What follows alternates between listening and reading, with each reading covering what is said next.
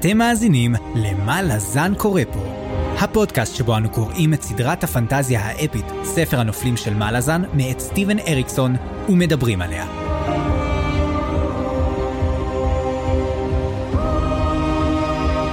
אני צפריר. ואני חיים. והיום פרק 31, שפה אנחנו נדבר על פרקים 15 עד 17, ונסיים את החלק השלישי, משהו נושם, בספר בית השלשלאות, הספר הרביעי בסדרה. מצוין, זהו, פחות או יותר אה, בדיוק כרגיל. אני מרגיש שעבר המון זמן מהפרק הקודם, עברו רק שבועיים, זאת אומרת, אבל זה המון זמן, זה מרגיש שאני... אנחנו קצת uh, חלודים, לפחות אני מרגיש קצת חלוד, אז אני מקווה לחזור כמו שצריך, וגם אתה יודע, אני הייתי חולה בזמן הזה, וקצת uh, הכל חוזר עכשיו. טוב, אבל נראה שהצופים שלנו הולכים לקבל את זה אחד אחרי השני, אז הם לא ידעו שעברו שבועיים שם. אתם הולכים לקבל פשוט המון המון פרקים כאילו טק טק טק טק טק, אז כאילו מי שגם משעמם לו, אתם יודעים, בראש השנה, ביום הכיפורים, ואין לכם מה לעשות, אז חבר'ה, יש פודקאסט שיכול להנעים את הזמן שלכם, ויגרום לכם להתחרט עוד יותר שאתם לא קוראים את הסדרה הזאת, אם אתם לא קוראים אותה. אז אשמנו בגדנו, אז אה, בוא נגיד ככה חיים, אה, כדי שתוכל לחזור ונוכל כולנו לחזור ולהסיר חלודה, אז בוא תגיד לנו מה קרה. בפרקים הקודמים של מה לזן קורה פה. למשך פרק שלם מלא בטוויסטים ובתגליות, שמנו בצד את צבת עבורה ועברנו להתמקד בכל היתר. במחנה שאיק ראינו את לאומן לוקח את 1500 זאבי המדבר שלו ומתחפף משם. את אבוריק הופך לדסטריאן של דרייק, את לאוריק מתגלה כטיסטה ליוסן במסווה, ואת בידיטל מתעלל בפליסין ג'וניור.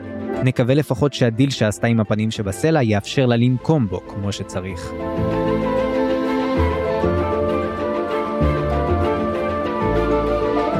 ובגזרת ה sidequest ים, סוף סוף יצאנו ממשעול ה Nascent עם טרל סנגר ואונרק, כאשר הנאמנות ביניהם הולכת וגוברת, מגובה בשבועה טריה ומחייבת. אתם יודעים, כמו ששבועות עושות לפעמים. נקסט זק! קאטר ואפסלר נקלעו למלחמה על כס הצללים, והותקפו על ידי טיסט אדור שהגיעו לדריפט אוואלי. למזלם הם קיבלו deus ex חבל לפרצוף, וגם עזרה מכמה ניצולים מלזנים עם נווד מסתורי. אפסלר נפצעה, אבל זה לא עצר את קאטר מלקבל מקוטיליון quest חדש. כנראה קיבל את כל נקודות ה- XP לבד בזמן שהייתה מעולפת.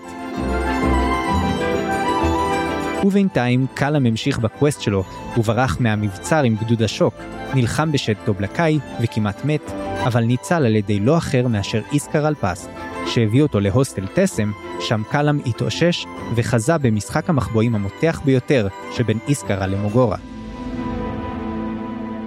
לוסטרה ופיני המשיכו גם הם במשימתם, וראו מלא דברים מוזרים, אבל אנחנו לא נדבר עליהם עכשיו, כי חייבים להזכיר את קרסה, וקרסה באמת עשה המון דברים.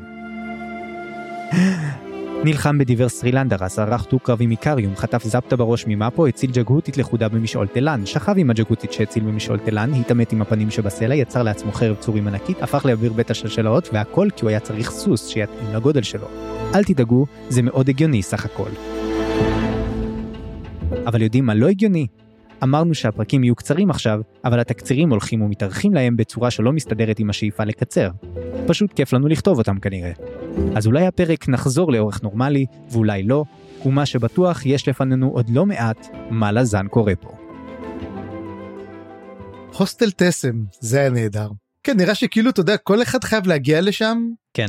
כן, מה אתה עושה? טוב, אני הולך להוסטל תסם, כאילו... אבל אתה יודע מה הדבר הכי טוב בהוסטל תסם? זה המרק. תשמע, אני לא יודע, אני חושב שבחיים עוד לא, ש... לא אכלתי מרק שהכבישים הכינו אותו. או שעשוי מכביסה, זה כל הקטע, זאת הכביסה תמיד. כולם צוחקים שזה מרק, אבל זאת הכביסה. זה, זה פשוט בדיחה שחוזרת והיא נהדרת. אז זהו זה, וואו, אז uh, אנחנו גומרים היום את הפרק, ה, uh, את החלק השלישי ומתחילים, נתחיל שבוע הבא כבר את הריצה לקראת סוף הספר הרביעי, שזה כבר כיף. ואנחנו מקבלים עוד פעם מנה מכל אחד ומנה קטנה מאוד של צבא תבורי כאילו טיפין טיפין ההתקדמות נורא נורא. אז אם באמת לא קיבלנו אותם אז בוא באמת נתחיל אה, לדבר קצת על הצבא של תבורי. ובאמת נתחיל באפיטף באפיגרף אנחנו בכלל לא לא כך קוראים אותם אבל הוא כן מעניין זה אפיגרף של בחור בשם קייסן שלא נתקלנו בו נכון אני לא זוכר לדעתי לא עליו. אבל איזה דבר יפה שהוא אומר כמה פעמים נווד יקר תלך באותו השביל. פשוט וקל. ואני חושב שהמשפט הזה קשור מאוד מאוד לכל הדמויות שאנחנו נדבר עליהם ואולי הוא בעצם המשפט של הפרק הזה אותו השביל תמיד. ואנחנו נדבר גם על אותם אנשים וכמובן שנתחיל בדוגמה הברורה ביותר שזה פידלר הרי פידלר חוזר ואנחנו נראה בעצם את החזרה והחזרה שלו אתה תדבר על זה הרבה יותר בהרחבה על הנושא הזה אז בגלל זה אני לא כל כך רוצה להיכנס אבל אני רוצה להגיד שגם כלם עושה את אותו נתיב. ואם אנחנו מסתכלים גם נווד אחר שאנחנו נדבר עליו על בעניין עם אפסלר וקאטר וגם איקריום חוזר והולך תמיד באותו נתיב בלי שיודע אותו וזה אנחנו נראה לקראת סוף הפרק וזה דבר יפה מאוד שנראה את החיים נעים במעגלים. לעולם ללא סוף. ואולי זאת הטרגדיה הגדולה של מלאזן שאתה נידון לחזור שוב ושוב אבל הפעם אנחנו נראה שאולי איזה שיר קטן אה, יעשה את כל ההבדל הזה. אגב אתה יודע השיר הזה אתה, אתה ראית באטלסטאר גלקטיקה? לא. א' לראות.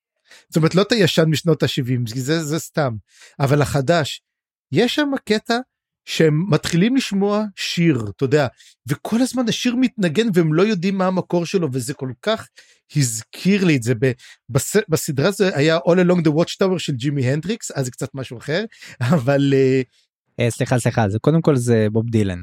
אוקיי נכון אצלי זה ג'ימי הנדריקס. והקאבר של ג'ימי הנדריקס כן. היום זוכרים את הקאבר של ג'ימי הנדריקס בוא נגיד ככה. האמת שגם דילן אהב מאוד את הקאבר של ג'ימי הנדריקס אז יש לזה אישור.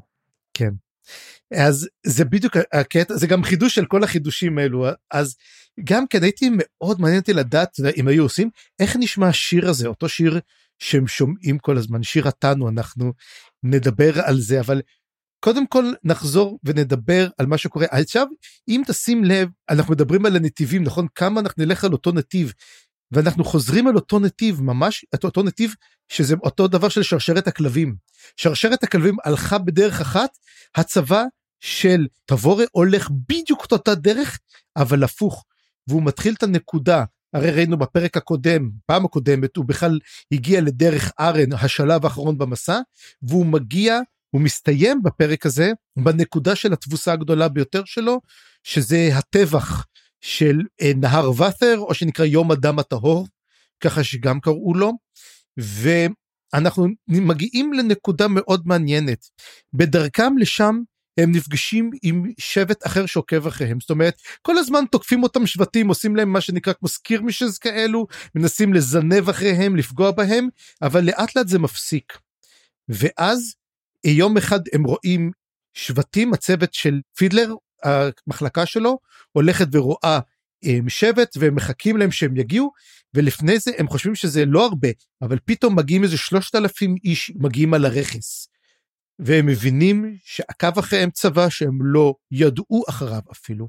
אז מה שהם עושים הם, הם שולחים שליח שיגיע לתבורה ורק כשתבורה מגיעה יחד עם גמת ועם תמול מגיעים גם השבט האחר בא לדבר איתם. השבט האחר יש להם קעקועים חדשים כמו ליד העיניים שלהם יש להם מין חור שחור של דמעה עכשיו זה מאוד הזכיר לי את הקטע הזה של הגנגסטרים שמציירים דמעה כל פעם שהם הורגים מישהו אתה מכיר את הקטע הזה?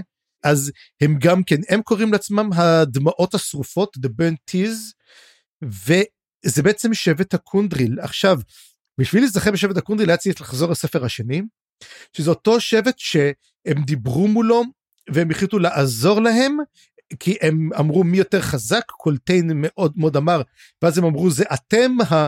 מי השבט הכי חזק במקום? זה הוויקנים הם הריעו להם ועזבו והם לא נשארו איתם למעשה בשלב האחרון. ועל כך הם באים למשל לכפר. כל הסיפור פה הוא בעצם הכפרה. הם קוראים לקולטיין יש לו כבר שם אחר יש לו כבר את השם כנף שחורה dark wing הוא כבר הפך להיות כמו מין אל שלהם הם סוגדים לו והם רוצים להיות וויקנים ואז למעשה הם אומרים אנחנו רוצים להצטרף לצבא הם באים לתבורה והם רוצים להצטרף. ואז למעשה הם לא הם באים לתמול ואומרים לו אנחנו רוצים להיות וויקנים אנחנו רוצים להצטרף לכם בשאיפה להיות מי שאתם ותמול מסתכל לפידלר ופידלר אומר לו נותן לו הנהון כזה ואז הוא לוקח לו את החרב הוא אומר מהיום אתם וויקנים. הוא מקבל אותם אליו ולמעשה כל שלושת אלפים הדמעות הבוערות מצטרפים לצבא. אותם שלושת אלפים דרך אגב הם אני קורא אותם שלושת אלפים של אמ, דוז'ק שאמורים להגיע אתה יודע בעצם אותה תחזקה ואז למעשה הם מגיעים לשלוש, לשלושה ליגיונות. הם הופכים להיות 15 אלף איש שיכולים להילחם וכולם נשבעים אמונים לתמול מה שלמעשה די פותר את הבעיה של תמול תמול מעכשיו יודע שיש לו אנשים תחתיו את הדמות השרופות דרך אגב הם גם אומרים שהם חיסלו את כל הצבאות שבאו לפגוע בהם כל השבטים הם טיפלו בהם בעצמם. ו... אבל כמו שיש חיזוק לתמול יש פגיעה חזקה מאוד בתבורה מכיוון שהצל של קולטיין לא מפסיק לרדוף אחריה. ואז אחרי שהם מדברים אומרים טוב תצטרפו אלינו לאיזה ארוחת ערב קצרה. אז הוא אומר איזה ארוחת ערב הבאנו פה כבשים הולכים לעשות הלילה משתה. והם הולכים לעשות משתה ואז הם מגיעים והם חוגגים אוכלים ואז אומר בעצם הקונדריל שלשבנים שלהם יש נבואה לגבי יער מיער 14 וזאת נבואה מאוד מעניינת. היא אומרת שהשב, שהצבא ה-14 יהיו לו חיים ארוכים שזה כבר מעניין אתה יודע אחד לעצמו אבל גם שהוא יחפש כל הזמן. הוא יהיה תמיד בחיפוש מתמיד. עכשיו השאלה שלי אליך, מה אתה חושב שהם הולכים, גם כתוב שהם הולכים to hunt it, אז אני כמובן חשבתי hunt for bones, אז הם יהיו ה-bone hunters, אולי יקבלו את השם bone hunters ולכן הם תמיד יהיו ה-hunters, אבל הם כן יחפשו משהו, מה, מה אתה חושב שהם יחפשו? זאת שאלה מצוינת, אני גם לא חשבתי על זה מעבר לבון הנטרס, לא חשבתי על זה. חשבתי רק על, קודם כל, על זה שיש פה מין אה, נבואה שמגשימה את עצמה. אמ, וגם זה סוג של אמ, מצד אחד אתה יודע שכנראה יש פה סוג של אישור לכוח שלהם ולזה שהם לא הולכים למות בקרוב שזה אמור להיות משהו משמח אבל משהו בנבואה הזאת לא היה נשמע לי שמח. יש פה כאילו רמז לבאות שיש פה סימן רע מבשר רע. אני לא סגור מה הם הולכים לחפש בוא נגיד שהם מצליחים לנצח את שאיק ואת המהפכה ולהרוס אותה. יכול להיות ש... יש פה באמת חיבור למוטיבים היותר, אה, בוא נגיד, רחבים של הספר. מלחמת האור בכאוס, אה, הסדר בכאוס, משהו כזה, אולי זה מתחבר לפה.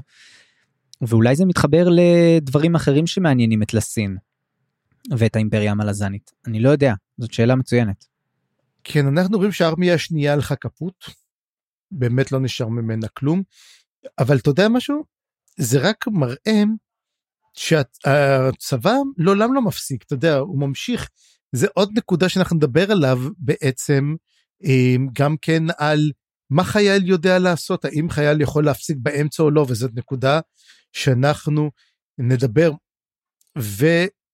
ובעצם זה מה שיש לי להגיד, אם אתה רוצה להגיד עוד משהו על המשתה, כי יש אחריו נספח למשתה הזה שנדבר עליו מיד, אבל יש לך משהו לגבי השיחה של אה, גל, אותו אה, נציג קונדריל יחד עם תבורה? היה, רשמתי לעצמי פה משהו לגבי הפילוסופיה הקונדרילית. אתה יודע מה אני כן אני חשבתי על זה קצת שיש להם גישה מאוד מעניינת על העבר הווה ועתיד כאילו וזה בכלל משהו שרואים לאורך הסדרה אני חושב אה, בצורה כללית יותר אבל הם מסתכלים על העבר והווה כאילו העבר והעתיד הם נמצאים מעל ההווה הם כאילו מרחפים עליו. כאילו יש בזה היגיון מבחינה פילוסופית כי כאילו ההווה יש לו יש לך מה לעשות לגביו. הוא, הוא, הוא פה יש יש לך אחיזה בו ויש לך השפעה עליו אבל העבר והעתיד הם מרחפים מעליו באותה צורה בעצם העתיד מכיוון שאתה חושב על מה עשוי לקרות ומנסה איכשהו לנתב את ההווה לפי זה והעבר כי הוא משפיע על ההווה וכי הוא משליך עליו דברים. ואני חושב שזה מאוד מעניין שיש לנו פה בעצם את הבון הנטרס שהם מבחינה מסוימת אה, עניין חדש בעולם. הם, הם רק עכשיו נולדו, הם רק עכשיו קמו, ואנחנו כבר יכולים לנחש שיהיו להם אגדות כמו על שורפי הגשרים אולי, אבל אנחנו רואים עכשיו מה קורה איתם, ואנחנו לא בטוחים איך, איך זה הולך לקרות. כאילו, יש פה כזה מין פער מטורף, ומאוד אהבתי את ההשלכות האלה. שים לב דבר אחד מעניין גם כן הרי שורפי הקשרים גם כן התחילו בררקו וגם כן אני לא חושב שעדיין קוראים להם בון הנטרס אני חושב שאנחנו פשוט קוראים להם בון הנטרס ואני חושב שהבון הנטרס שלהם יגיע ברגע שהם יגיעו לררקו זאת אומרת הם יהיו החדשים. כן אבל אתה צודק אבל אני גם חושב שזה גם רמוז ממש טוב פה כאילו זה כבר די ברור אני חושב אבל מצד שני עזוב את זה רגע אתה צודק אבל שאתה משווה בין אה, שורפי הגשרים אליהם כי כמו שאמרת בהתחלה השירה של קימלוק שעוד נדבר עליה כן אבל באמת וגם האפיגרף הוא לא רק מדבר על פידלר ואולי קלאם אלא הוא גם מדבר על היחידה השלמה על, על כל האנשים האלה צבא תבורה המלזנים שחוזרים בחזרה לררקו. יש פה בעצם אה, משהו יותר כללי אני חושב מאשר דמויות ספציפיות. כן. אז זהו אז זה מה שהיה לי להגיד על ה... רק על העניין הזה. לא כן האמת זה האמת זה מעניין לראות גם כן אתה יודע איך אריקסון מכניס גם פילוסופיות אחרות כל שבט כל תרבות רואה את העבר. במיוחד זה מעניין גם כן שהם נורא סוגדים לעבר לאגדות לקולטיין ל dark wing הם מתחרטים על העבר והם רוצים באמצעותו לשנות את ההווה. וזה מדהים. ו... בוא נגיד ככה איך אומרים את זה? בשולי הוועידה בשולי אותו משתה הם הרבה דמויות הם, אתה יודע לא יכולים לחגוג בעצם את הקרבות הם יותר מדי חיילים ותיקים הם ראו יותר מדי את הזוועות הם למעשה ניצולים כל אחד מהם הוא ניצול. והראשונים שנפגשים זה בעצם גאמט וקנב. אה, גאמט כמובן לא מבין את כל השמחה הזאת הוא בכלל לא מבין גם נראה לי מה הוא מחפש שם גם כן והוא רואה את קנב והוא רואה את קנב מסתובב עם כלב עם הכלבים והוא רואה את הכלב הוויקני הזה. וזה אותו כלב שאנחנו אמרנו רגע זה הכלב שהוא שמר על קולטיין וחטף חצים מפה עד הודעה חדשה. והנה הכלב הזה חי ונושם והכל ואז שואל ואז קנב אומר תשמע הוא אומר גם הוא מספר גם את הסיפור הוא אומר לו רגע אז איך הכלב הזה בכלל חי אז הוא אומר אין לי מושג אני רק ראיתי שגסלר והחברים שלו אה, לקחו אותו טיפלו בו ובעוד כלב והכלב הזה בסדר. עכשיו אנחנו לא יודעים אם יש להם כוחות דנול או ריפוי אני לא בטוח אם יש למישהו מהם כוחות ריפוי או שבעצם הם קיבלו את הכוחות האלו אחרי מה שהיה להם במשעול תלן שהם עברו בו. זאת באמת אה, שאלה טובה. ואתה כתבת פה בעצם פה משפט שאתה אומר המשפט שמסכם את הכל. גם כי אז אני אומר גם כי כדאי שתגיד אותו כי גם האינדיקציה שלו הייתה נהדרת. כן כן אני חושב זה גם מתחבר למה שאמרת מקודם. מבחינת הבעיה של תבורה. הבעיה של תבורה היא שהיא נלחמת באגדה חיה. זאת אומרת זה לא אגדה אפילו שהספיקו לשכוח זה אגדה שנרקמה בדיוק זה עתה ויש לה המון כוח. וגם את אומר קולטיין בחיים אתה צריך להיות חירש עיוור ודפוק כדי לא להבחין בכך. זאת אומרת אם אנחנו חשבנו שקולטיין מת זה לא משנה עכשיו אם הוא אשכרה מת או, או, או יש לו איזשהו תינוק soletaken עכשיו שיש בו קולטיין קטן או מה שזה לא יהיה זה לא משנה. קולטיין לא באמת מת כי האגדה שלו יש לה כוח כי לה היא, היא משנה דברים הקונדריל הגיעו בגללה זאת אומרת יש פה משמעות עמוקה מאוד לאגדה הזאת. ותבורה צריכה בעצם גם ליצור לעצמה שם כי בסוף זה מה שנותן לה את הכוח זה לא באמת זה שהיא שליחה של לסין. אם אין לה כוח משל עצמה גם היא לא כנראה לא תצליח בתור uh, מנהיגה פה בתור מפקדת בתור גנרלית. היא צריכה לייצר לעצמה שם ואתה יודע זה נוח לה שהיא יכולה להישען פה על ההגדה של קולטיין מצד אחד כי זה נותן לה כוחות שמתקרבים ויש לה בעצם אנשים שרוצים להילחם במלחמה הזאת בשבילה. אבל זה לא בשבילה זה בשביל קולטיין וזה זה כל כך אה, קריטי ואם מקודם אפילו תמול היה סוג של כוח שהיה לה. זאת אומרת היא הייתה יכולה לקחת את אתה יודע השאריות הוויקניות ולהגיד כן כן הם אצלי אני אני שומרת עליהם אני מטפחת אותם. אבל אי אפשר לטפח כוח של 3,000 חיילים אה, כנראה גם טובים זאת אומרת גל הזה הוא לא פראייר הם כנראה יודעים להילחם אפילו. ו... זה לא סתם עכשיו יש לה פתאום עוד כוח אבל השאלה למי הנאמנות שלו תהיה האם תמול יהיה מספיק נאמן בשבילה או אולי תמול יישלט על ידי גל אנחנו לא יודעים. כן שאלה מעולה. ואז אנחנו מגיעים למפגש האחרון שמגיע וזה פידלר וגסלר שהם הופכים להיות הזוג החביב עליי ביותר בעצם חוץ מפידלר וקאטל.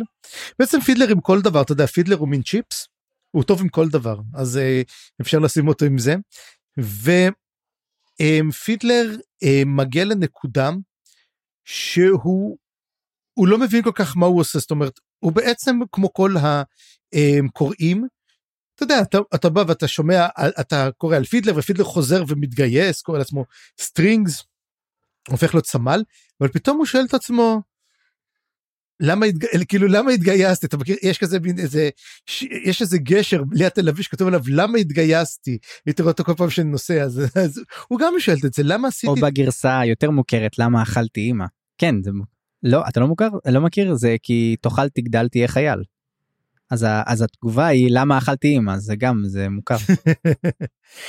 כן שמעתי שאלתי למה הוא רוצה לאכול את האימא למה אכלתי אימא. Mm. אתה רואה את החשיבות של פסיקים? בוודאי כן. אתה יודע, למה אכלתי אימא או למה אכלתי פסיק אימא. או אם תרצה קישור ליהדות אנוכי השם אלוקיך לא יהיה לך אלוהים אחרים על פניי. כן יעלה לך זר ולא פיך או יעלה לך זר ולא פיך גם יש הרבה אופציות כאלו נחמדות רק מראה ניקוד חשוב אז פידלר גם כן מתחיל לחשוב פה על כל הסיפור על החזרה שלו לררקו הוא לא מרוצה לחזור לררקו הוא שנא את הררקו בפעם הראשונה הוא שנא את מה שנהפך לשורפי הגשרים והוא גם מאוד מאוד חושש. זה באמת אני חושב שהפחד שלו למה התגייס לזה הוא פשוט מקבל cold feet לקראת החזרה שלו לשם. ואז מגיע גסלר ומתחיל לדבר איתו ואומר לו טוב אומר לו מה אתה רוצה לברוח? וזה כי הוא חושב שהוא די כאילו בדרך החוצה אז הוא אומר לו ו- ומה תעשה עם החיים שלך? כאילו מה אתה יכול לעשות? הוא אומר לו תשמע הייתי פעם שוליה אה, של אתה יודע בנאים אולי אני יכול להיות משהו ואז הוא אומר לו נו באמת כאילו אתה לא זה אגב אה, באמת פה בשאלה אחת השאלות שפה כתב לי גם חיים זה האם הוא התכוון לוויסקי ג'ק? אז לא וויסקי ג'ק היה גם כשוליה אבל וויסקי ג'ק לעומת זאת הוא לא היה שוליה של בנאות הוא היה שוליה של בוני תלי קברים. זאת אומרת הוא היה בעצם בונה קברים הוא היה, הוא היה קברן בתכלס ואמרו לי שהמקצוע של וויסקי ג'ק לא השתנה כל כך. אבל אתה יודע מה זה אולי גורם לי לחשוב אולי וויסקי ג'ק הכיר אותו אתה יודע כנר היה צעיר ואמר וואלה אתה יודע היכרות מקצועית. כן אתה יודע כן אתה יודע חבר מביא חבר אתה יודע אתה רוצה להיכנס לצבא כן היית רוצה את או, היה ביניהם, אתה יודע, היה, היה פה, היה להם דיל. הוא הכין את האבן והוא השתמש בה בשביל הקברים שלו. זה יכול להיות, אנחנו, תראה, הוא, שהרי פידלר מכיר את uh, וויסקי ג'ק, הרי בפרולוג הם נפגשים על הגג של, uh, של מוקס ויין, וכאילו, יש, מראים שיש ביניהם היכרות, האם הם הכירו באמת שמה? לך תדע אם באמת אה, וויסקי ג'ק הוציא אותו מהטלי קבורה והוא לקח אותו אליו אנחנו אתה יודע משהו אני מקווה מאוד שאנחנו יהיה לנו קצת איזה ספר אני לא יודע אם זה הספר הזה כי הוא כבר לקראת סיום אבל שנקבל קצת יותר קצת backstory על פידלר אני חושב שזה מאוד מאוד מאוד חסר לנו בכלל כל הנעורים שלהם של כל הדמויות הראשיות. ואם לא פה אז לפחות אצל אסלמונט. כן אתה יודע מה תשמע נגמור את, את זה נעבור לאסלמונט נראה אחר כך איך הוא עושה את זה. כן עכשיו רק עוד עניין קטן שלא הזכרנו שבכלל בכל השיחות האלה של גאמט מובן שגם הם חושדים בגסלר. ובחבר'ה שלו. זאת אומרת יש פה הם שמים לב שמשהו מוזר איתם. הם קולטים שיש להם אור אה, מתכתי ו- ושעבר עליהם משהו והם קולטים שיש קשר לסילנדה איכשהו. כמו שאנחנו אוהבים להגיד הדמויות פה לא טיפשות והכל פה מתחיל להתברר שזה לא סתם ואני אני תוהה לעצמי לאן זה הולך. יכול להיות שהם ידעו לנצל את זה ויכול להיות שהם יעשו להם בעיות. זה זה מאוד מעניין מה הולך לקרות שם. וזה גם מתחבר אתה יודע לכל העניין הזה שאנחנו עוד לא בטוחים עד כמה אבל היה אה, איזושהי רדיפה דתית בצבא המלזני. כל העניין הזה של פנר כן? שבעצם הפנרס רב לא היה עניין חוקי אבל הוא היה קיים בצבא לא בדיוק, על... אתה, כן, אני הבנתי, לא, פנרס רב כן חוקי, אבל כתות לא היו חוקיות, זאת אומרת... כן, כתות לא היו חוקיות בצבא, כן. ודרך אגב, אני חושב שזה מה שחושדים עליהם, שהם בעצם כת. והם כל הזמן אומרים תבדקו אותם וזה אגב שים לב לעוד דבר אחד שגם אם אנחנו מדברים על חשד גם את חושד בקנב. אמ, והוא אומר לו את זה ובסופו של דבר הוא אומר לו איזה תשובה והוא אומר לו אתה יודע מה אתה ירדת מהרשימת החשודים שלי. אבל זה משהו אחר כי הרי אנחנו יודעים שיש מרגל מרגלים בצבא המלזני יש מרגלים בכל כיוון ואני חושב שמה שעושה תבורי היא מנקה כרגע את השורות. היא רוצה לגלות מי המרגל והם בעצם קנב הוא חשוד כי הוא ברח איך הוא הצליח לברוח בעצם? אתה יודע מכזה דבר. ואז גם ואז קנב אומר לו אה כן זה היה כלם אומר לו כלם ואז הוא מבין אוקיי הבנתי בעצם איך ניצלת אז אוקיי ירדת מהספר שלי. אבל אומרים אולי זה גסלר כי זה אנשים שניצלו בדרכים לא דרכים ולכן הם הראשונים שנמצאים על ה... אתה יודע בין הכוונות של תבורי. השאלה עצמה אם באמת יש לנו בוגד. אגב אם אני הייתי נותן לך בוגד סמיילס לפי דעתי הייתה בוגדת. אני חושב שאם יש בוגדים הם הם לא מהחברה החדשים כל כך. ו, ואו, או שזה מישהו שאנחנו מכירים באמת ואנחנו נגיד לעצמנו אה shit איך לא שמנו לב. אבל יש סיכוי שזה פשוט אה, דמויות כאלה שוליות אני אני טוב נחכה ונראה באמת שאין לי כרגע איזשהו. אגב אם אנחנו כבר מדברים באמת איפה סקווינט. sorry אני אני רוצה מאוד uh, לש, לשמוע עליו לקרוא עליו. סקווינט לא מופיע עד עכשיו. דיברנו עליו פעם אחת. כן הוציאו אותו שיכור. Um, אני לא יודע אם השאירו אותו במשמר העיר נראה לי שלקחו את כולם די יצאו מארן ויוצאים אז uh, מה קורה. אני לא חושב שנראה יותר את סקווינט אני חושב שסקווינט uh, הוא בעצם סוג של קורבן של של הבגידה שנעשתה לקולטיין הוא הוא לא שרד. אני רוצה שפשוט ברגע בסוף הספר אתה יודע מגיע בידיטל והסקווינט מגיע יורה עליו חץ למצח וזה בעצם הוא מופיע ויגיד אני עשיתי את שלי והולך. כי מגיע לבידיטל או אתה יודע משהו אפילו קורבול אדום או את uh, קמיסטרלו. לא לא לבידיטל צריך uh, אני חושב uh, טיפול אישי אצל פליסין. עוד נראה מה היא תעשה לו אבל כן. כן. טוב תשמע בוא ניקח את פידלר ונמשיך איתו בעצם לסצנה הבאה ש, שהיא הייתה מאוד מאוד משמעותית פה. וזה באמת הסצנה שלו עם ניל ונדר ואני חושב שזאת הייתה סצנה עם מלא השלכות. אני לא בטוח שירדתי עד לסוף העניין שם אבל באמת זה מתחבר למה שאתה דיברת באפיגרף.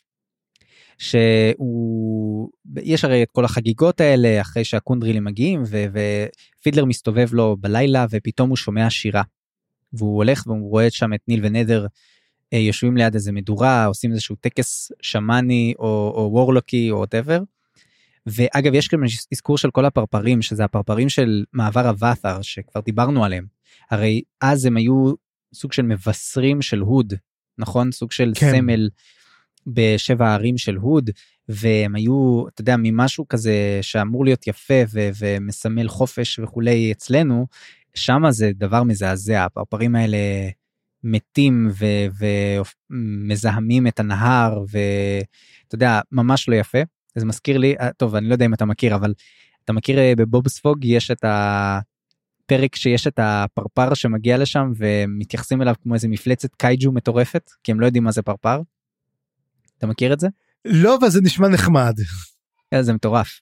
לא משנה בכל מקרה אז פרפרים יכול להיות דבר חיה ממש מזעזעת כאילו רק ממש מפחיד אם אתה מסתכל עליו מקרוב וכולי לא רוצה להרוס לכם פרפרים אבל כל הדבר הזה יתחבר פה כי הם שומעים בעצם הוא שומע את השירה הזאת הוא מגיע לניל ונדר ניל ונדר באיזשהו טקס של לנסות uh, כנראה לעורר את סורמו עינף.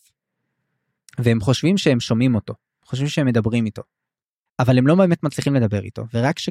כשפידלר מגיע הוא מקבל איזשהו מסר הוא שומע מסר. ומה שהוא שומע זה בעצם סוג של קווסט שהוא מקבל גם. והקווסט הזה שולח אותו לררקו כדי למצוא את דריז'נה ולהרוג אותה. וחוץ מזה המסר הזה אומר לו שהוא אמור גם להתאחד עם האח שלו או אחים שלו. כן קשה לומר כי באנגלית כן זה לא רבים ולא יחיד נכון זה, זה אפשר להבין את זה בהרבה דרכים. ופידלר כמובן אומר רגע אני לא בטוח אה, הרי אין לי באמת אחים אין לי משפחה וה... אחים שלי זה שורפי הגשרים. אז למי הם מתכוונים? הם מתכוונים לקלאם או לקוויקבן או לשניהם. ו... אני, אני חשבתי לקלאם. כן, זה די ברור שהוא מדבר לקלאם, כי אנחנו הרי יודעים שקלאם גם הוא נמצא ברראקו, וגם הוא הולך לכיוון אה, כנראה דריז'נה, וזאת כנראה, כנראה המשימה שלו, ואנחנו עוד רגע נדבר גם על קלאם. אבל אנחנו רואים איך העלילה פה ממש דוחפת את שניהם למפגש, שאני מאוד מחכה לו. אתה יודע, זה, זה, פידלר הרי איבד אה, את כל שרפי הקשרים עכשיו, הוא יודע את זה. ואולי לפגוש את קלאם יעשה לו איזשהו שינוי, יעשה לו טוב. ולעומת זאת, אנחנו גם יודעים שהם נפרדו הרי, פעם אחרונה שהם היו ביחד, בדיוק או פחות או יותר בנקודה הזאת. אמ, אז יש פה גם סוג של חזרה, אתה יודע, סוג של אה, אמ, להחזיר את הגלגל לאחור, לעשות rewind. ממש הם, הם הולכים להיפגש שוב. או שכל אחד עשה אחד עשה את הארק שלו ומגיעים לאותה נקודה ומתחברים בה ביחד. כן לגמרי וכמו שאמרת לגבי האפיגרף לדעתי האפיגרף בפירוש מדבר לשניהם באותה מידה.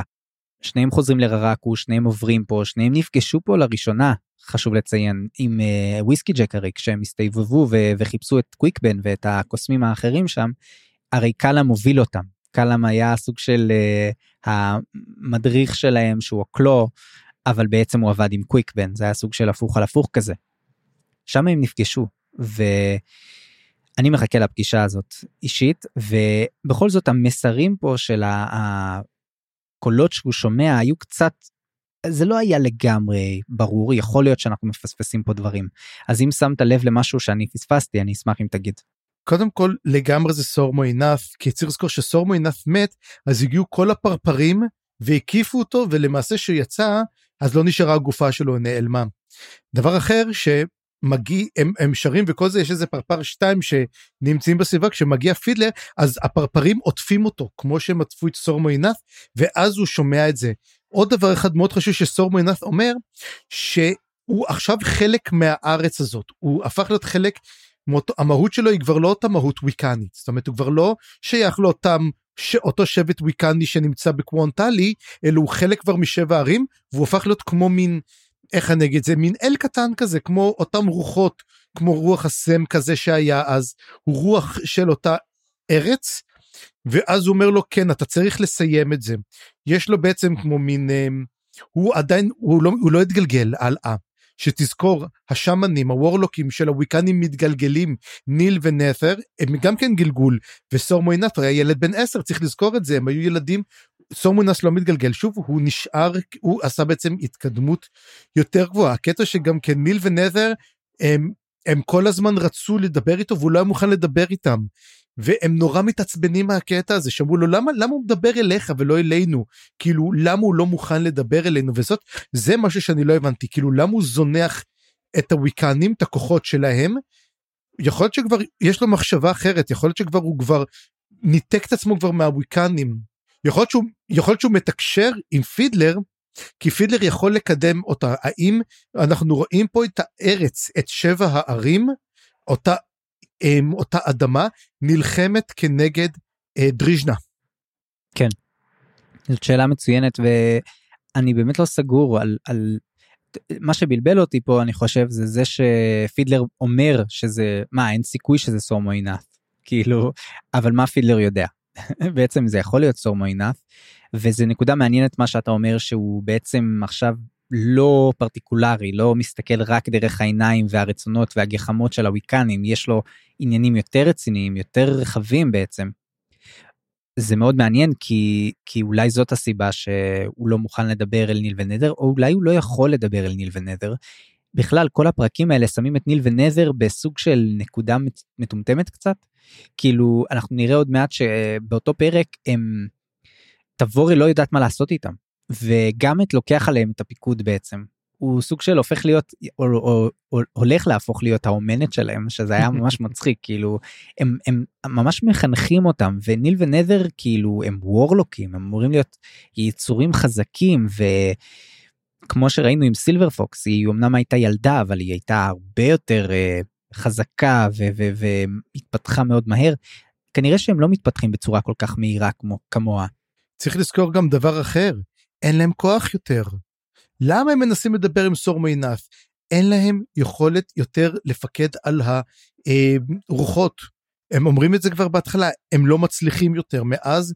האם, כולם אומרים, האם זה בגלל שהטראומה שעברה עליהם, שזאת אופציה, אבל יכול להיות שעבר שינוי על המקום בגלל מותו של סורמוינף.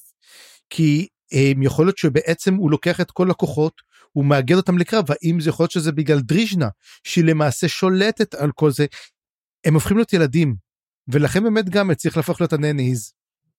אני חושב כמו שאתה אומר שהיה בו באמת שינוי ואולי אולי אולי זה כמו שעכשיו כל הרוחות האלה שהיו וויקניות בעצם אין יותר וויקנים. הוויקנים מתו.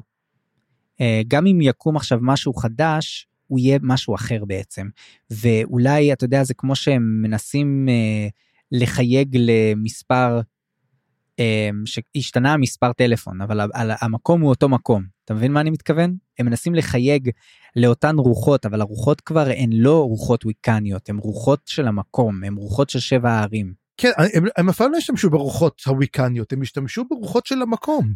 הם זאת אומרת הם יוכלו כן לדבר איתם הם כן יכלו לדבר איתם הם כן עזרו להם אבל עכשיו הם ממש לא מצליחים אז זה כל הקטע האם לקחו אותם מישהו יותר חזק שישתלט עליהם שזה יכול להיות סורמו אינס דרך אגב שהוא פשוט הפך להיות ממש מין אל. דריז'נה עכשיו יכול להיות דרך אגב שאם הם מנצחים את דריז'נה יכול להיות שסורמוינף יכול להשתלט על אותו רסיס של קורל דה מורלן. האם זאת המטרה שלו? מעניין. כן כל הסיפור הזה באמת באמת מעניין. רגע יש, יש, יש רק דבר אחד של הצבא שלא דיברנו עליו כי זה לא נגמר באותו יום זאת אומרת אחרי זה יש להם עוד יום שלם שמגיעים אליו וזה בעצם מה שהם עושים במעבר ואתר. שזאת ותר שזאת השאלה הם מגיעים לגבעה ואז הם רואים את העיר אובריד. עכשיו הייתי כמובן צריך לפתוח מפה של שבע ערים לראות ואובריד זאת עיר נמל שהם רצו להיכנס אליה קולטן וכולם אבל הם לא הצליחו להיכנס אליה מכיוון שזה מה שכל האצילים אתה זוכר הייתה את העיר שכל האצילים רצו לברוח אליה ואמרו תשמעו הולכים לשחוט אותנו שמה זאת הייתה אובריד. ומשם הם רואים את כל הצבא של נוק כל הארמדה של נוק יושבת שמה. כלומר הם כבשו את העיר. יש לנו פה כבר את ההתקדמות זאת אומרת מראה רק דבר אחד שאם היו נותנים לנוק איך זה תנו לנוק לנצח.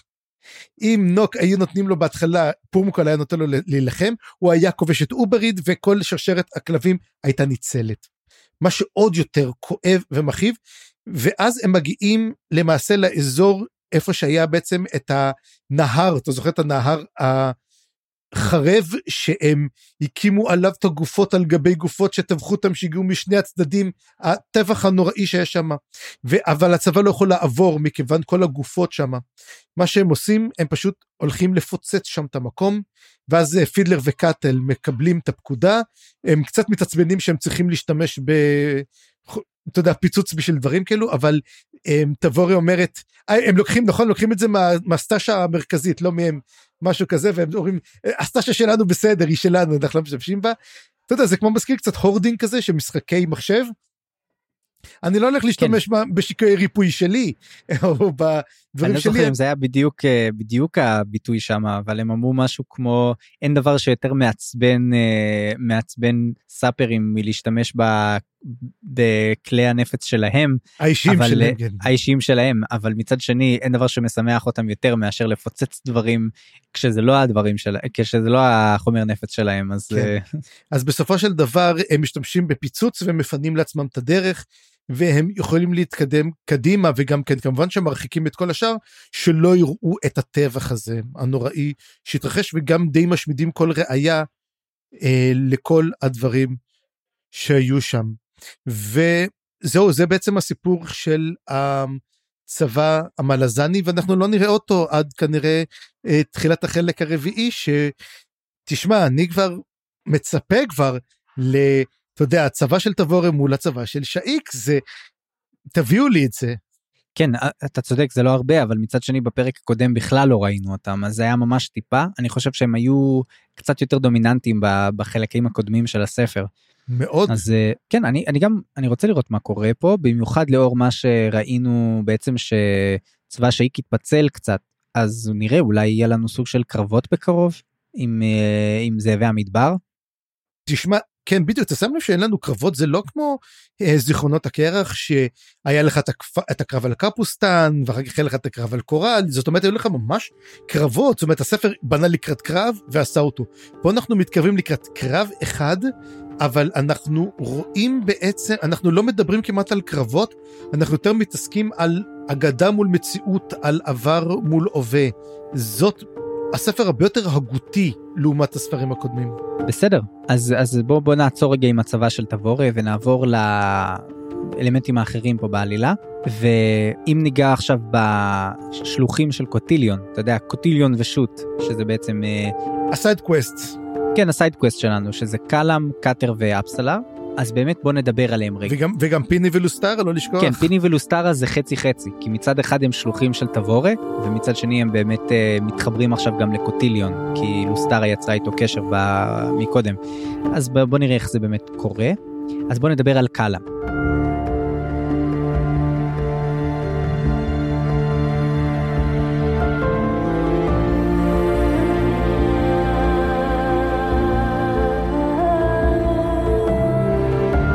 וקאלה מתחבר פה בדיוק לנקודה שדיברנו עליה בקישור לפידלר, כי הוא מתעורר פה בהוסטל טסם, כמו שקראתי לו, ומסיים את התקופת החלמה שלו. ויש באמת עניין שם שאיסקרל אמור לעזור לו להגיע לתוך ררקו, שמקודם לא היה ברור אם הוא מצליח לחדור שם את uh, המערבולת, נכון? לא, הוא, הוא הרי צריך איכשהו לעבור אותה. נכון. וזה לא משהו שקל לעשות אותו, אז בעצם הם משתמשים במשעול הצללים, איסקרה לוקח אותו דרך משעול הצללים ומחבר אותו. אגב, היה שם נקודה שאיסקרל מדבר על הכוחות שלו קצת מתרברב כזה, וזאת הייתה נקודה שמאוד תפסה אותי. כי איסקרל אומר על עצמו שיש לו שליטה מלאה במיינס, רשן ות'יר. כן, השליט של, השליט של מינס רשם ותיר. וזה קטע שלא ציפיתי, כאילו מצד אחד אנחנו מניחים שאיסקרל הוא טיפוס חזק למרות השיגעון שלו או האקסצנטריות שלו. אתה יודע, קצת כמו אה, שאנחנו אוהבים לדבר או אהבנו לדבר על קראפ, נכון? שאתה יודע, כזה הפוך על הפוך, הוא נראה כזה מפוזר ומעפן, אבל בעצם הוא מאוד מאוד חזק. אז פה יש לנו גם דבר כזה. ולא סתם. אז מי חזק יותר, קראפ או איסקרל פסט? נראה לי שקראפ, אין, אין מה להשוות בכלל. אבל איסקרל, לפחות, אתה יודע, במובנים רגילים, הוא כנראה טיפוס מאוד מאוד uh, מרשים. והיחידים שאנחנו יודעים שיש להם שליטה ביותר ממשעול אחד זה בעצם קוויקבן ואיסקרל, לא? קוויקבן יש לו שליטה ב-12 משעולים, אנחנו יודעים שיש עוד כמה עם, עם שליטה עליהם. עם... אנחנו לא יודעים רק כאילו. אבל בוא נגיד שלקוויקבן יש איזשהו יתרון מטורף, זה שיש, הוא בעצם שאב לתוך עצמו, או, או אכלס בתוך עצמו נשמות של קוסמים אחרים, מה שאני לא יודע אם איסקרל עשה, ויש לי תחושה שלא, מה שהופך אותו לבעצם הרבה יותר חזק בצורה מהותית. בכל מקרה הוא מצליח להעביר את קאלאם, וגם קאלאם במהלך הפרק הזה שומע את השירה בעצם. ובואו נדבר רגע על השירה הזאת, כי קצת הזכרנו אותה גם באפיגרף וגם אצל פידלר. אנחנו כמובן מתכוונים לשירה של קימלוק. וקימלוק, הרי אז כשהוא דיבר עם פידלר, הוא פגש אותו הרי, וקימלוק אמר, גם נתן לו את הקונכייה ההיא, שהוא בעצם שחרר אותה, אבל גם הוא ביקש מפידלר לשמוע את הסיפור של שורפי הגשרים כדי להפוך אותם לשיר. ואנחנו יודעים שלקימלוק היה כוח ליצור אה, בעצם שירי נשגבות, או שירים שהופכים את, ה, את המושא השיר לנשגבים, או, או משהו כזה. אנחנו לא יודעים בדיוק מה הדברים פה בדיוק אומרים, אז תזרמו איתנו רגע. בכל מקרה, מה שאני חושב שקרה, ואני, זה די רמוז בטקסט, זה שכנראה קימלוק יצר שיר בכל זאת, למרות שפידלר לא רצה לספר לו את הסיפור. ונראה לי שזה השיר שהם שומעים. גם uh, פידלר וגם קאלאם, הם שומעים את השיר של שורפי הגשרים, וזה מחבר אותם. ולדעתי, אם היו פה עוד שורפי גשרים, גם הם היו שומרים, שומעים את השיר הזה. והחיבור פה זה שהשיר בעצם מושך אותם למשימה האמיתית שלהם, ולקאלאם הוא קיבל את המשימה הזאת אמנם מקוטיליון, אבל הכל מוביל פה בעצם לסוג אה, אה, של התנגשות בשאיק. ואנחנו מבינים מקלאם שזאת כנראה המשימה שהוא קיבל. וזהו, קלאם נכנס למערבולת, ואני מאוד מצפה לראות מה, מה הולך לקרות שם, אבל גם אני רוצה לשמוע אם היו לך איזה שהם תובנות לגבי הקטע הזה. כן, הדבר הוא שלמעשה, הרי קאלה מגיע בסוף החלק שלו, הוא מגיע לררקו. איך הוא נכנס לררקו? הוא פשוט אה, אומר, הם מגיעים עם משעול צללים למערבולת, הם לא יכולים לעבור, ואז הוא אמר לו, קח את אחד מהיהלומי צללים. הוא שובר אותו, יוצא ממנו אזלן כזה, שהוא תופס אותו, עליו, גורר אותו, זורק אותו ובורח בחזרה ואומר, הנה עשיתי לך הסחת דעת. וככה למעשה הוא עובר את דריז'נה על ידי, על ידי שד צללים שיוצר הסחת דעת. עכשיו, אמ, אז קודם כל אנחנו מבינים למה צריכים את, את יהלומי הצללים. בעצם היה צריך שד אחד בסטחס אבל הוא כנראה ידע שהוא הולך לסחור בהם, הולך להשתמש בהם, אז הוא קיבל כמה מהם. חלק מהם יכול להיות שגם כן אה, איסקר על פס תשתמש בהם, לך תדע, תוכניות בתוך תוכניות בתוך תוכניות. אה, אבל מה שכן חשוב הוא דווקא שכנר יחזור לררקו, כי השיר כנראה הוא, הוא, הוא קשור לכנר, ואני חושב שכל הסיפור בעצם שהשיר התחיל כשכנר מתחיל בדרכו לררקו, ואז השיר בעצם התחיל. הוא בעצם כמו הטעין אותו. או אולי השיר התחיל כשכלם, אה, סליחה, כשכנר שבר את הקונכייה, או השתמש בקונכייה, אז בסוף הספר השני. לא, הוא היה שומע את זה, אבל עובדה שהוא לא שמע את זה גם כן כשהוא היה באיטקוקן, או בכל לא, מיני מקומות אחרים. לא, הוא שומע את זה כי עכשיו הוא חזר לאותו מקום פיזית. אבל ברגע שהוא שבר את הקונכייה, היה אז את הרעש המחריש אוזניים הזה, ויכול להיות שאז בעצם התחיל השיר, אולי. האם, האם שבירת הקונכייה היא למעשה ההתחלה? יכול להיות. אנחנו, איך אתה יודע, אני לא כזה מומחה בשירת טאנו. אז יאללה, צפריר, לפעם הבאה. בבקשה, ת, תיסגר על זה, בסדר? אז אני, אני אקרא איזה ספר על זה. כן. ו- וזהו, ויהיה מעניין לראות, תשמע, אם, אם יחזור, קל, אם חיים פילר ישרוד לא בטוח דרך אגב, כי זה נראה לי כזה, אתה יודע, הוא יגיע כמעט לדררקו ולא יודע מה שיקרה לו בדרך. אז אמ, אם פילר יחזור זה אומר שכל שורפי הגשרים יהפכו להיות נשגבים. עכשיו, מה זה אומר לגבי קלאם ופילר הם, הם, הם וקוויקבן הם בעצם חושב וכל החבר'ה אלו שנמצאים ב...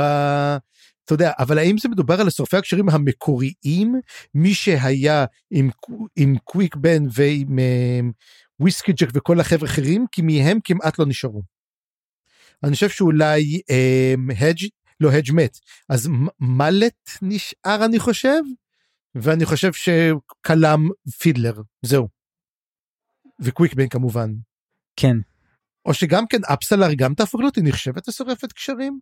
אה, כן, היה, היה, אני לא זוכר איפה זה היה, אבל הייתה איזה נקודה שקראו לה שורפת קשרים. כן, היא הייתה איתם כמה שנים, הרי הייתה איתם במערכה בגינבקיס שנים. כן, או אולי אפשר לומר שקוטיליון שורף קשרים. לא, הוא לא, מעולם לא היה בצבא. אני צוחק, אני צוחק. אבל הוא שורף אנשים, זה כן. הוא שורף, לא, כי הוא היה, כי הוא שלט באפסלר, אני מתכוון. אה, אוקיי. מהבחינה הזאת. מהבחינה הזאת, כן. By proxy. אה, אגב, אגב. תיאוריה מופרכת, מוכן? יש, תיאוריה מופרכת, מספר אחת. קוטיליון הוא שורף גשרים, הוא שומע את השירה של, ה... של קימלוק, ולכן הוא שולח את קלאם להצטרף למסיבה. אז למה הוא לא מדבר עם פידלר? טוב, תראה, אה, אנחנו יודעים שיש לו מגבלות למי הוא מראה את עצמו וכולי, אבל יכול להיות שהוא הולך עוד לדבר איתו, אנחנו לא יודעים. תשמע, אני חייב להגיד שבאמת קוטיליון לוקח, אה, אתה יודע, מה שנקרא, צעד קדימה והוא מאוד לוקח אתה יודע מה באמת בוא נגיד זה הרמת לי להנחתה בעצם לחלק הבא אז בוא נדבר באמת על מה שקרה עם קאטר ואפסלר כשהתחילו את הסדרה בתוך קאטר וסורי במקום משחק קרוקוס וסורי והיום הם קאטר ואפסלר אז בוא נדבר עליהם. ואנחנו הם, מגיעים בנקודה שקאטר סוחב את אפסלר בידיים שלו הרחק מהקרב ואנחנו מבינים שאנדריסט מת. עכשיו זה, אני לא יודע אם אנחנו קולטים את זה או לא, אבל אנדריסט היה אח של אנומנדר רייק. וזאת אומרת, לטיסטי אדור יש להם המון המון כוח. וזה אומר שגם כן יכול להיות שאנומנדר רייק גם בסכנה מאוד מאוד גדולה מהם. ולמעשה אחד מה... בוא נגיד מהטיסטי אנדי הגדולים נהרג. אז זאת, זה אנדריסט. ו...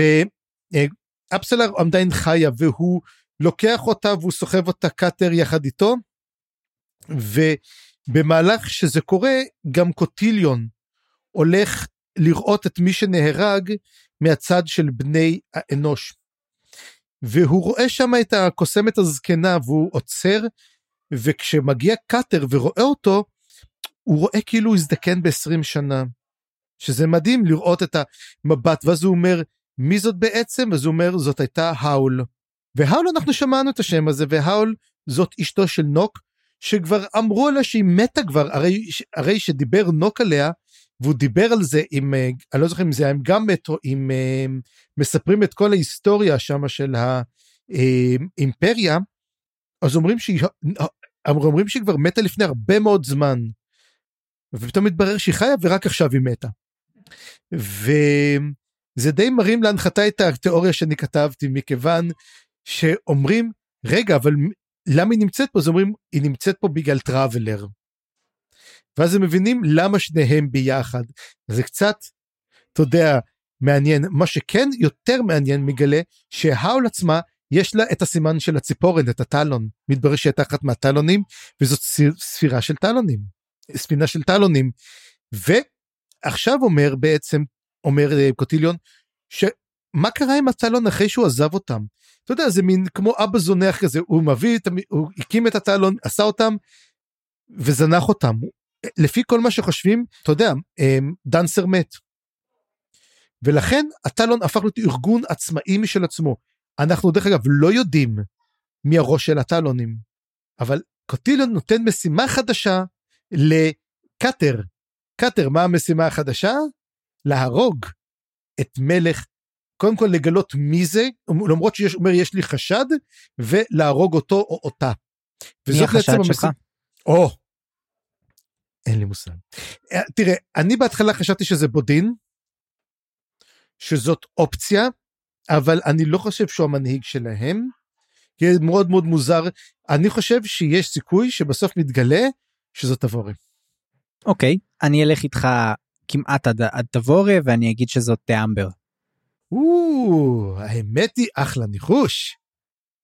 האמת היא אני הולך איתך יותר הגיוני. כי אני חושב שלתבורי יש לה קשר להם וזה מעניין שיש לו את הקשר הזה דרך תאמבר.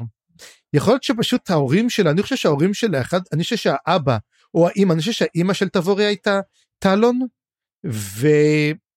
כנראה תיאם הכירה אותם משם תיאמבר כי מאיפה הגיע תיאמבר אנחנו לא מכירים אותה אנחנו לא יודעים עליה כלום. יכול להיות שבאמת המאהבת שלה אבל כן זה מאוד מאוד מעניין לראות מה קורה איתם.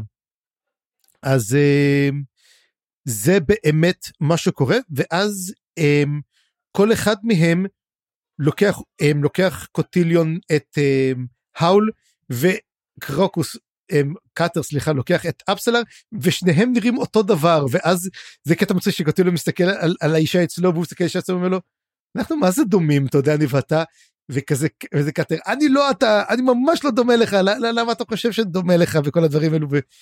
הוא עוזב אותו. ואז כן זה כאילו אתה יודע זה ה trope של ה baddie של האיש הרע שאומר לגיבור של הסיפור אנחנו יותר דומים ממה שאתה חושב. כזה לא. לוק סקייווקר כזה. נכון אבל אבל בעצם זה הפוך על הפוך וזה מה זה היה לי מוזר כזה whiplash שלקוטיליון יש חוש הומור. אגב אתה יודע אני חושב שאולי אפילו קרוק קוטיליון רואה משהו מקאטר בעצמו. שגם אתה יודע יכול להיות שגם דנסר התחיל כאתה יודע קייס כזה קטן שרצה הרפתקאות ולאט לאט הפך להיות רוצח. והוא רואה משהו בעצמו וכשהוא רואה אותו אז הוא אומר אתה יודע אנחנו הרבה יותר דומים ואתה יודע משהו אולי גם לקוטיליון הייתה לו אהבה כלשהי שמתה או נפצעה או שעשה את זה עבור מישהי. ואז הוא אומר לו יודע אני רואה אותך ומה שקורה עם, עם, עם, עם איך קוראים לה עם אפסלר אני יודע שזה לא ייגמר טוב אבל אתה תעבור את השלב שלי וזה יהיה סיכוי שבסוף הספר קאטר אה, אולי אפילו יתפוס מקום של מישהו. ומעניין וגם עכשיו גרמת לי לחשוב שאולי זה בכלל אומר שהיה לו קשר להאול. או להול. לקוטיליון. אולי הוא אהב אותה, אולי היה ביניהם רומן, ובכלל... אה, אה, למרות שהייתה אשתו של נוק. נכון, ובכלל היא הייתה טלון גם. ואיך שנוק דיבר עליה, זה לא היה נראה שהיה לו איזשהו חיבה יתרה אליה. אז יכול להיות שהיחסים שלהם נקטעו בגלל זה או משהו כזה, סתם מלא תיאוריות שעולות לי פה. כמו שאמרתי, אני רוצה לקרוא את ה... תשמע, יש לאסלמונט סדרה על ה... איך בעצם כל האימפריה התחילה. וזה רק גורר לך רצון לקרוא עכשיו ולראות את, אה, אתה יודע, את דאנסר בהתחלה ואת uh, אמנס, ולראות איך, איך הכל התחיל שם אצלהם. וכן, אני ממש ממש מצפה לזה. ואז מה שקורה, הם, בזמן שהוא לוקח קוטיליון ומטפל באמנס, הם, הם מטפל בהאול, מגיע אמנס. ואמנס פה זה לא אמנס שאנחנו מכירים. אמנס שאנחנו מכירים או קלנבד אמרו שהוא אתה יודע צוחק הוא משוגע כזה לא הכי שפוי בעולם אמנס שמופיע פה הוא קר מחושב חכם אמ, בוא נגיד אה, מה שאפילו קוטיליון רוצה להיות ואפילו יותר. וסוף סוף נראה שמגיעים לאיזה עמק השווה זה שהם רואים את מתה הוא רואה את האול מתה הם כזה מתחילים לדבר על התוכניות שלהם והוא אומר לו תשמע מה קורה בעצם עם המנהיג של הציפורן אז הוא אומר אני חושב שאני יודע במי מדובר אני כבר שלחתי את התוכניות. ואז אומר לו אמנס אתה אומר אז בוא אני אספר לך גם מה אני הכנתי. כאילו אתה לא היחידי ש... ופה זה, זה מראה לנו שני דברים מעניינים. דבר ראשון אמנס וקוטיליון לא משתפים בכלל מידע. כל אחד עושה את התוכניות שלו הם בקושי מדברים. אגב תקן אותי אם אני טועה אבל זאת הפעם הראשונה שאנחנו רואים את אמנס וקוטיליון מאז הספר הראשון. מאז מה שקרה עם הכלבים באיטקוקן. ביחד כן נכון. ביחד. מדהים נכון? הם ממש לא ביחד הם אתה יודע כי לפני זה שהם עשו את ההשתלט עליהם אז קוטיליון החליט להשתלט על אפסלר על סורי ו... ואמנס שלח את הכלבים וכל אחד עשה בעצם תוכנית אחרת משל עצמו לא ידעו אם הם עבדו ביחד אנחנו חשבנו שהם עבדו ביחד מתברר שלא כל אחד עושה תוכניות משל עצמו. אני כתבתי לעצמי שהם פועלים ביחד אבל לחוד זאת אומרת יש להם איזשהו שיתוף פעולה וברור שיש להם משימות או יעדים או חזון משותף אבל הם פועלים בצורה די עצמאית אה, אחד מהשני. היו כן נקודות שהם בוודאי שהיה ביניהם איזשהו הסכמה או, או אתה יודע אה, אני, מה שעולה לי עכשיו לראש במיוחד זה כשאנומנדר רייקרי אה, התערב ואמר לאמנס להגיד לקוטיליון לצאת. מאפסלר. נכון? הרי היה את הקטע הזה. כן. ושם בוודאי שהיה ביניהם ממשק אפילו די ישיר ו- ואיזושהי היררכיה שאמנס שולט בקוטיליון.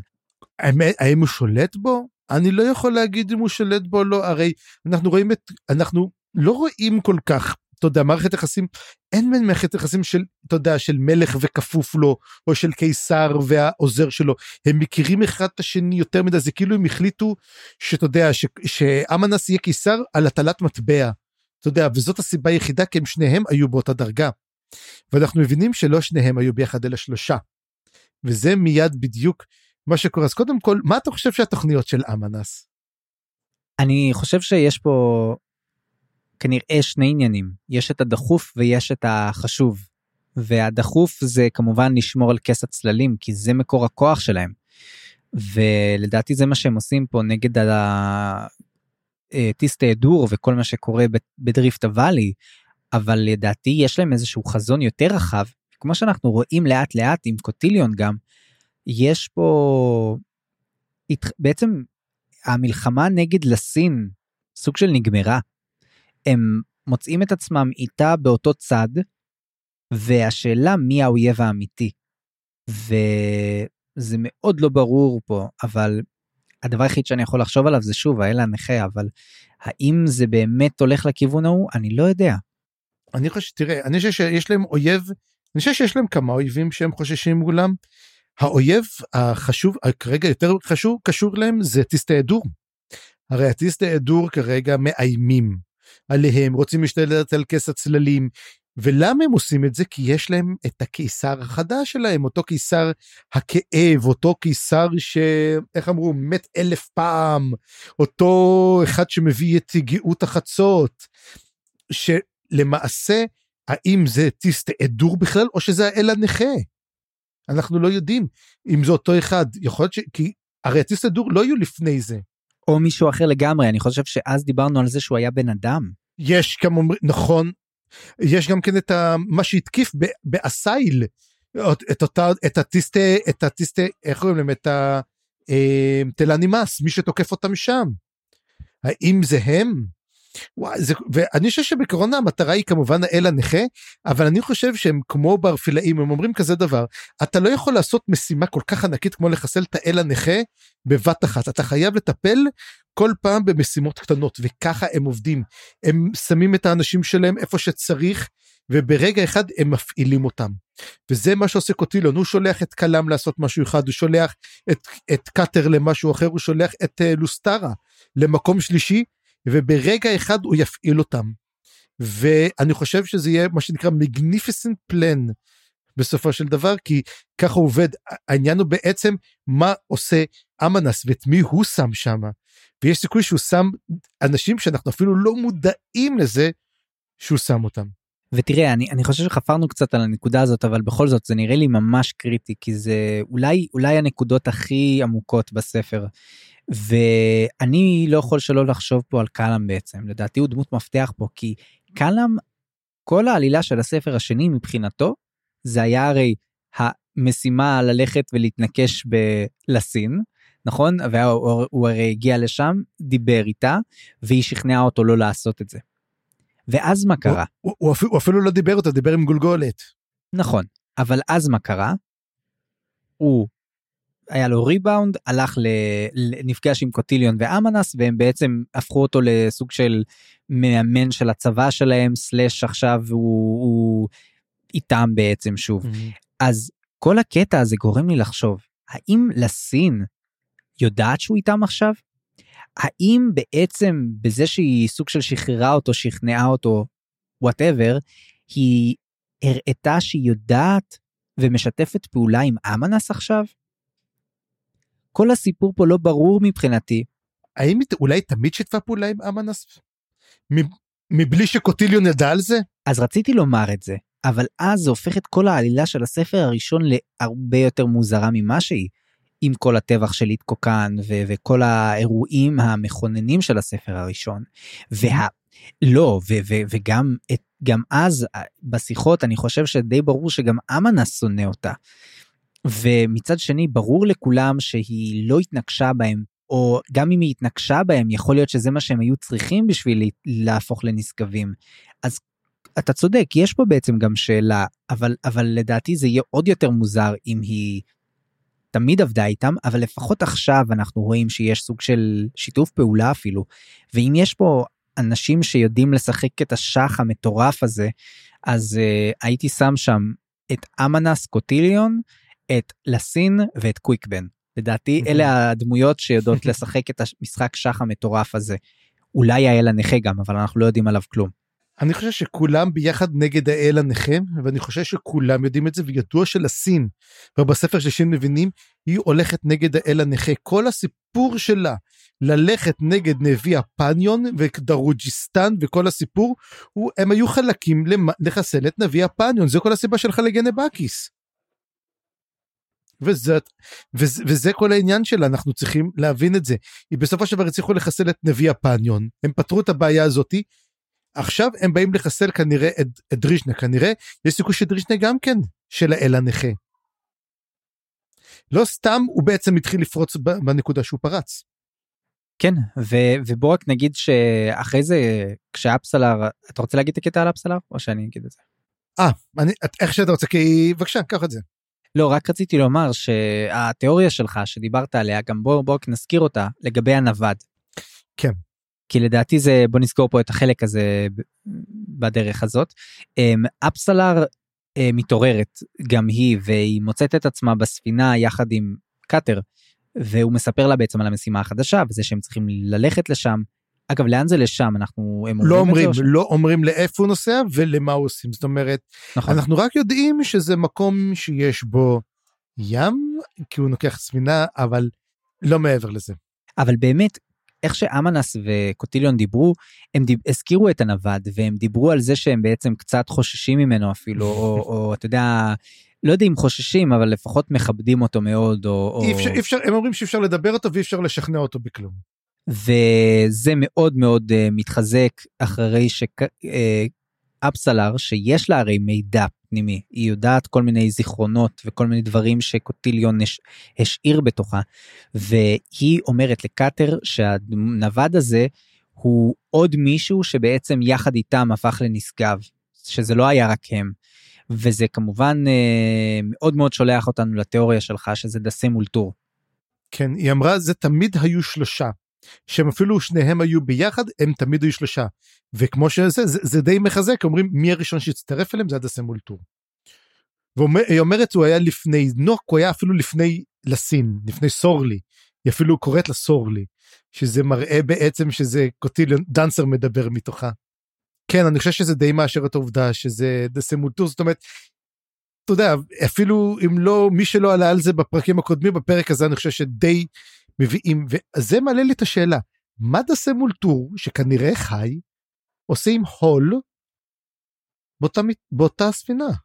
וכשזה היה ברור די ברור לפחות שהם לא היו כל הזמן ביחד הם הרי קראו לו טראבלר הם לא קראו לו בשם זה לא היה נראה שהם ממש מכירים או משהו כזה אבל יכול, היה לו נראה לי שהול הכירה אותו נראה שהיא הכירה אותו היא הכירה אותו גם לפני כן אז היא הכירה אותו גם עכשיו אבל אי אפשר לדעת את זה כי היא מתה אז אנחנו לא יכולים לדעת מה קורה אם האחרים הכירו אותו את מי שכר את הספינה מה הוא נמצא מה הוא עושה שם. הרבה שאלות אתה צודק אבל uh, לדעתי התיאוריה כרגע עומדת די חזק. כן וזה קצת uh, אומר לנו ועכשיו הנה תראה עכשיו איך אני אעביר את זה זה רק אם התיאוריה של דסם אולטור תופסת שטראבלר הוא אכן דסם אולטור ודסם אולטור לא כנראה לא מת או שמת והפך לנשגב. אז מי היה למעשה אביר המוות וזה מביא אותנו ל side quest האחרון שזה פיני ולוסטרה.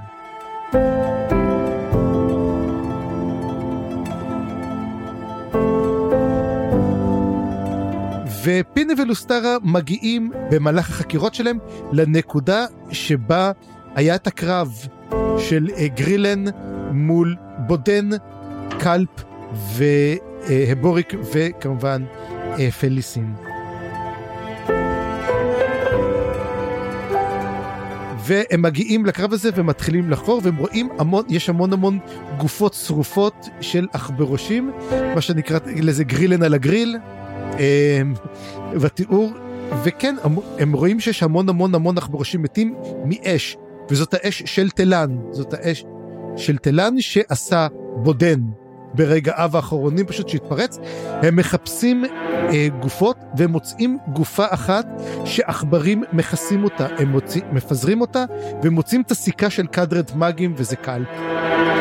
הם מבינים שזה סופו של קל, ואז אומרים אוקיי צריך להיות גם בודן, ואז הם מחפשים ואז אומרת לו סטרה שאומר, אה, אה, פיני דווקא אומר את זה, אומר לה תשמעי, לא רק שאני, אין את הגופה, אין את העצמות שלו, את הנשמה, אין את הגופה שלו. ואני מרגיש את הוד, הוד לא לקח רק את הנשמה שלו, הוא לקח גם את הגופה שלו. אני חושב, דרך אגב, שזה סוגר את הגולל וישר שם אותנו בכבר לא תיאוריה, אלא כבר כ-take it in your face, שבודנו אביר המוות החדש. מסכים לחלוטין. והוא זה שנמצא יחד עכשיו עם, עם קורבל ברוץ' נכון ועם uh, הוא זה ששומר על uh, איך קוראים לה על uh, אימא של uh, סילבר פוקס. שהם שמו אותה בתוך כן, הקבר המייבי. הזה. לא המייבי. לא הקבר אני חושב שזה במקדש הוד בקפוסטן.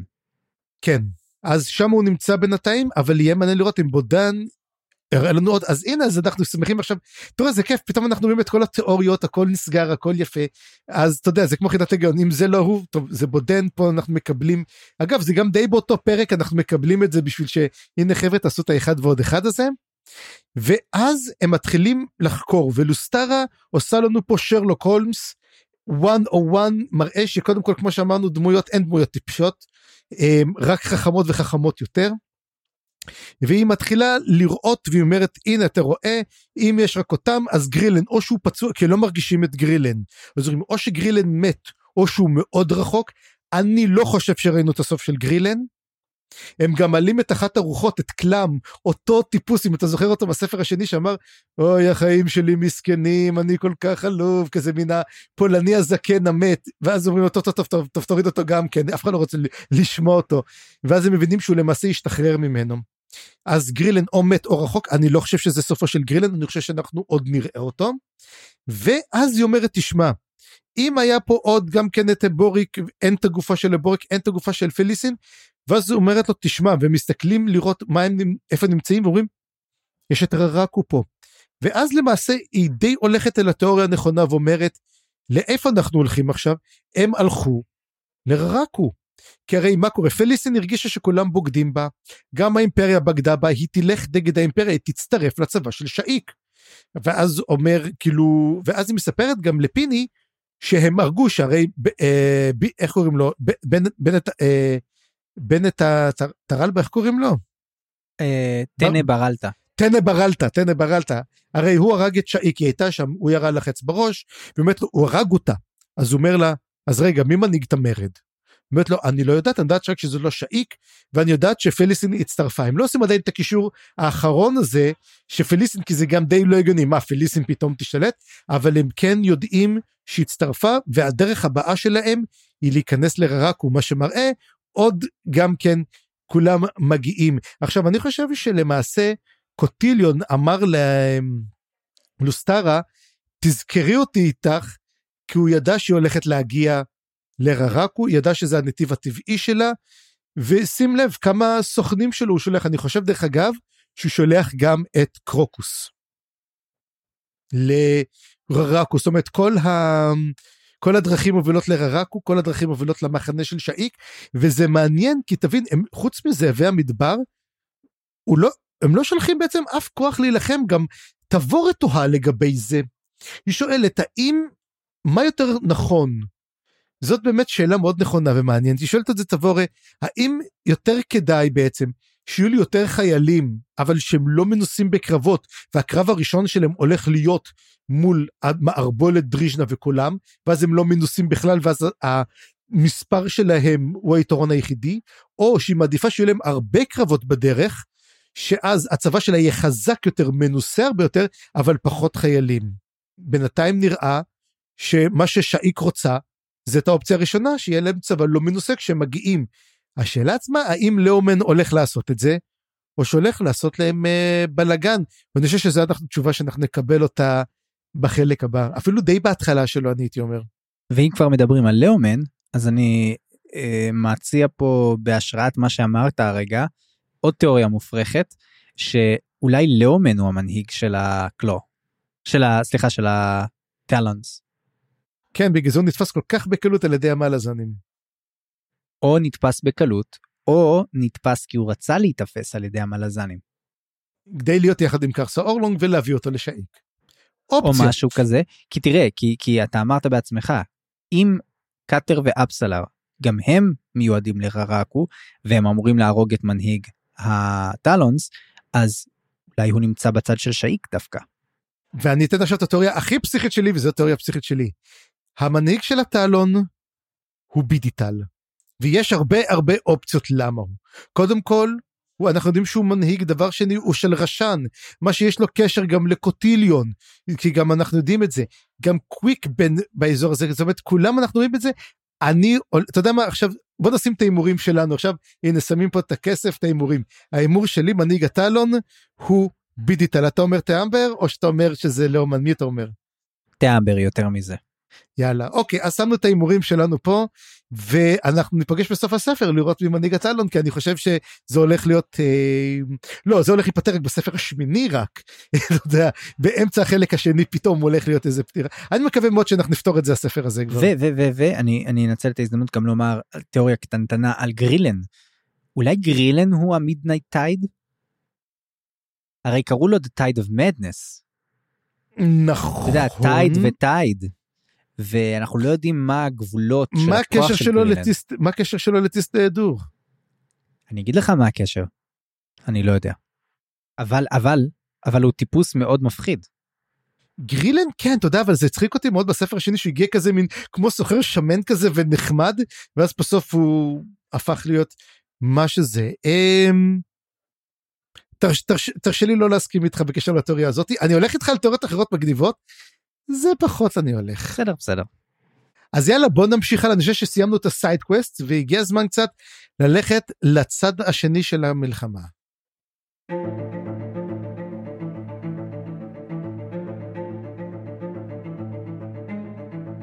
כן אז בואו בוא נדבר על אונרק וטרל סנגר.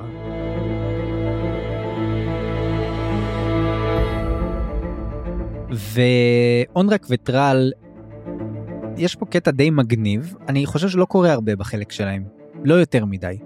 הם יצאו מהנייסנט הרי בחלק הקודם ועכשיו הם סוג של משוטטים להם וכנראה רודפים אחריהם זאת אומרת כנראה לפחות אה, מונוק אוכם הבונקסטר הטלני מסי ואולי גם הטיסטליורסנים הם רודפים אחריהם אנחנו לא בטוחים מי וכמה ולמה אבל הם סוג של במנוסה ואנחנו לא ברור לנו מה הם רוצים לעשות עכשיו. אבל תוך כדי און רק מתחיל הוא הרי כבר בקטע הקודם עברו עליו כל מיני שינויים עם השבועה שלו ו- וזה שהוא נותק הקשר בינו לבין הטלנימאסים, אבל הוא מתחיל להיזכר בעבר שלו. וכבר דיברנו על זה שהטלנימאסים מנותקים מהעבר שלהם במובן מסוים הם טוב הם חיים כבר מאות אלפי שנים וכבר הזיכרון הוא לא מה שהוא היה פעם אתה יודע מה צפריר. אבל בכל זאת כן. הוא uh, מתחיל להיזכר ו- ועכשיו הסיפור שלו היה די מגניב כי תוך כדי הסיפור שלו זה התחבר לדמויות שאנחנו מכירים והבנו שהיה לו איזשהו סוג של חטא ממש ב... אתה יודע, ערב הטקס של התלן שהפך אותם לתלן נמאסים. הוא עשה חטא גדול כל כך שכמעט גרם לו באותו רגע להתנתק מהעם שלו. והחטא שהוא עשה הוא בעצם צייר ציור. הציור שהוא צייר, שיכול להיות שהיו לו אפילו תכונות מגיות, אנחנו לא ברור כל כך מהקטע הזה, אבל הוא צייר את קילבה. אחות של אה, אונוס טולן שדיברנו עליה, שהזכרנו אותה, שהיא אגב, אה, כנראה מהאירוע הזה לא רצתה להשתתף בטקס. וכנראה שיש פה איזושהי משמעות מגית, אתה יודע, מיסטית כזאת, ל, בעצם לכוח של אונרק ומה שהוא עשה, אבל אני ראיתי בזה יותר קטע מאוד כזה סימבולי, מאוד ספרותי. אתה יודע למה אני מתכוון? אתה יודע, הכוח של האומנות כעניין אלמותי, כמשהו שמשאיר... תמונתו של דוריאן גריי, לא צריך ללכת רחוק בשביל למצוא את זה, אבל זה מאוד מזכיר את התמה המרכזית של הספר הזה של פסלים ותמונות.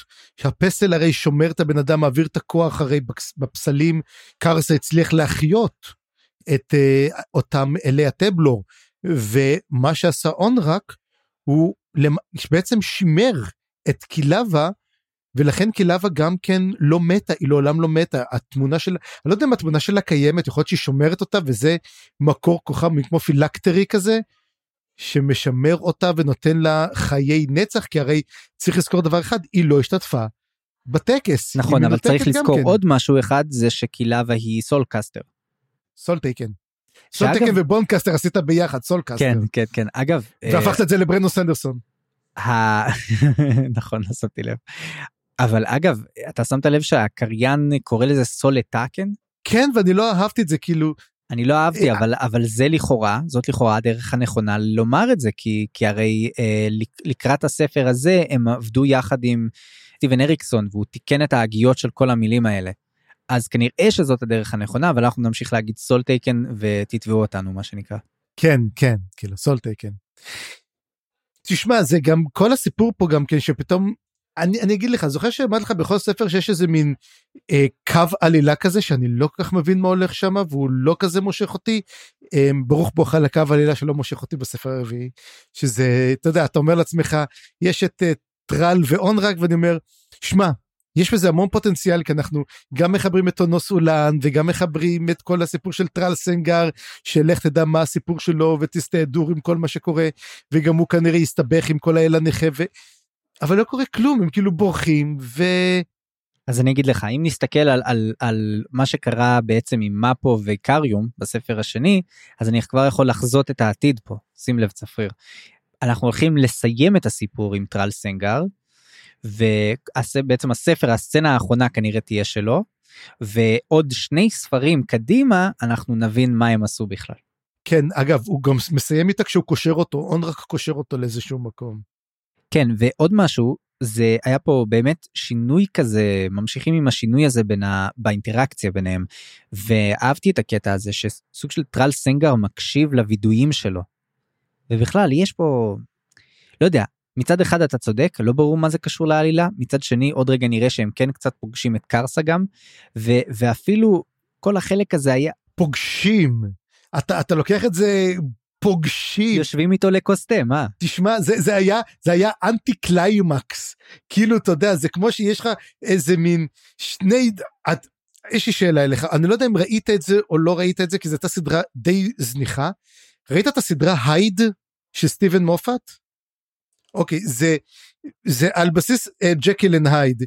Um, וזו סדרה של סטיבן מופת שאני מאוד מאוד אוהב את מה שהוא עושה. ויש איזה קטע אתה יודע שרואים את כל הפרולוג רואים איזה אחד מתאמן מהכוחות המיוחדים עושה אימונים אתה יודע מתאמן יורה בעיניים עצומות בסוף בא מול הרע והוא הורג אותו תוך שנייה כזה טראח ואתה אומר.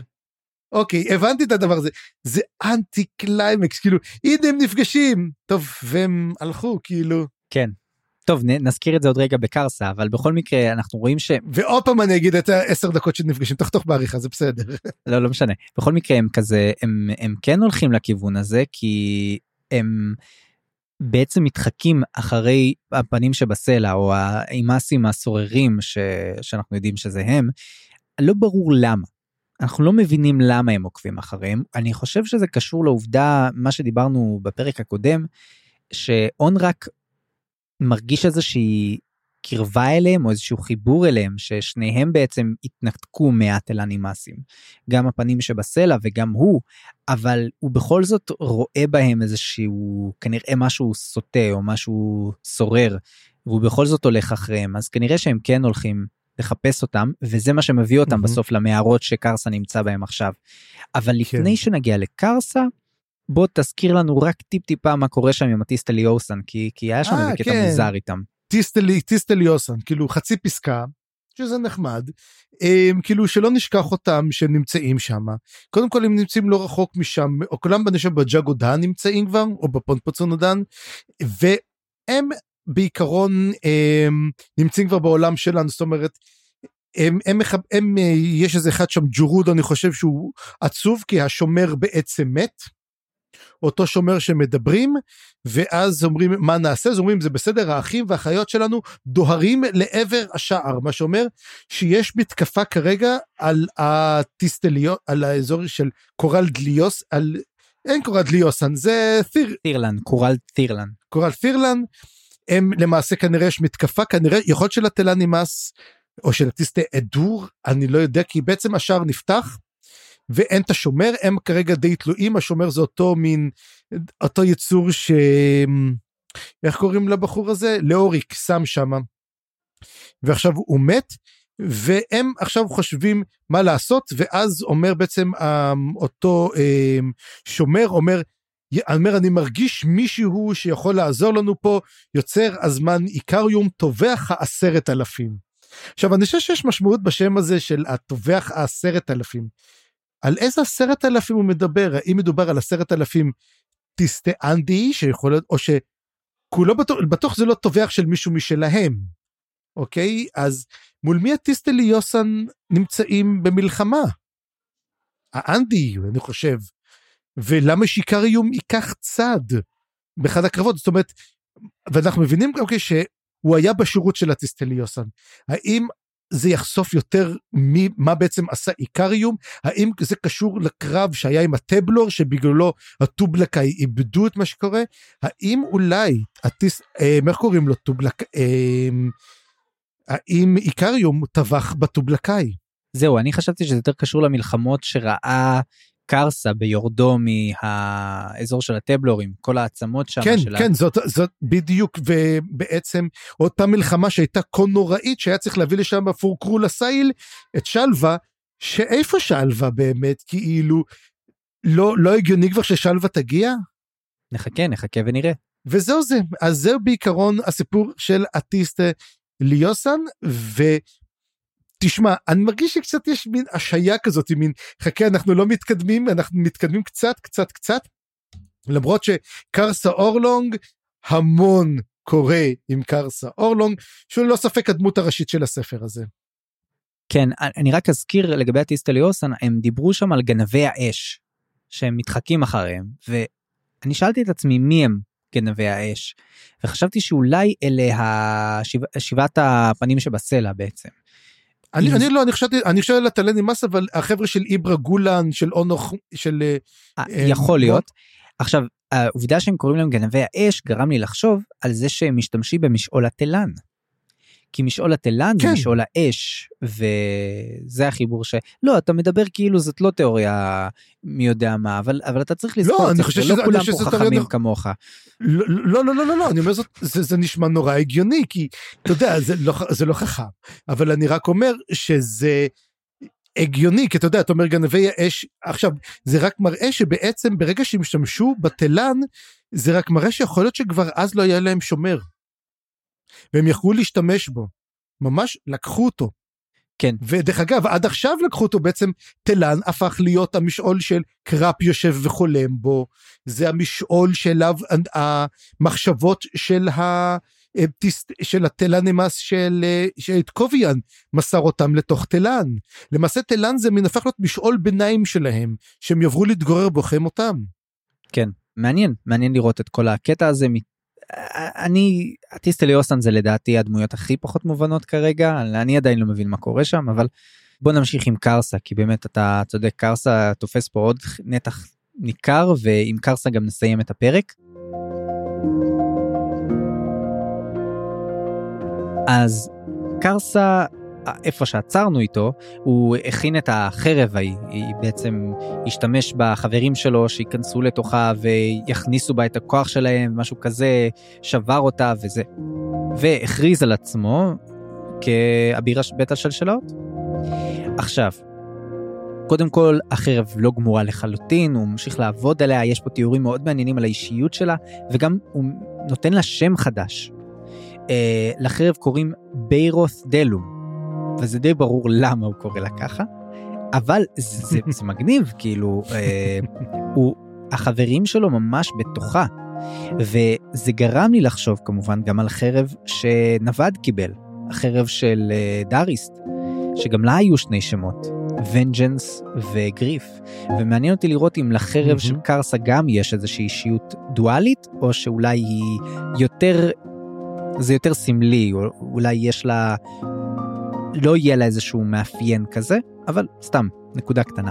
בכל מקרה, אנחנו מבינים מכל האינטראקציה פה עם השבע הפנים או הפנים שבסלע, שהוא די שחרר אותם. הם די עכשיו, זה שהם הגיעו לפה הם די אה, חופשיים עכשיו ללכת כאוות נפשם, אבל אנחנו גם מבינים שהיוצרות התהפכו.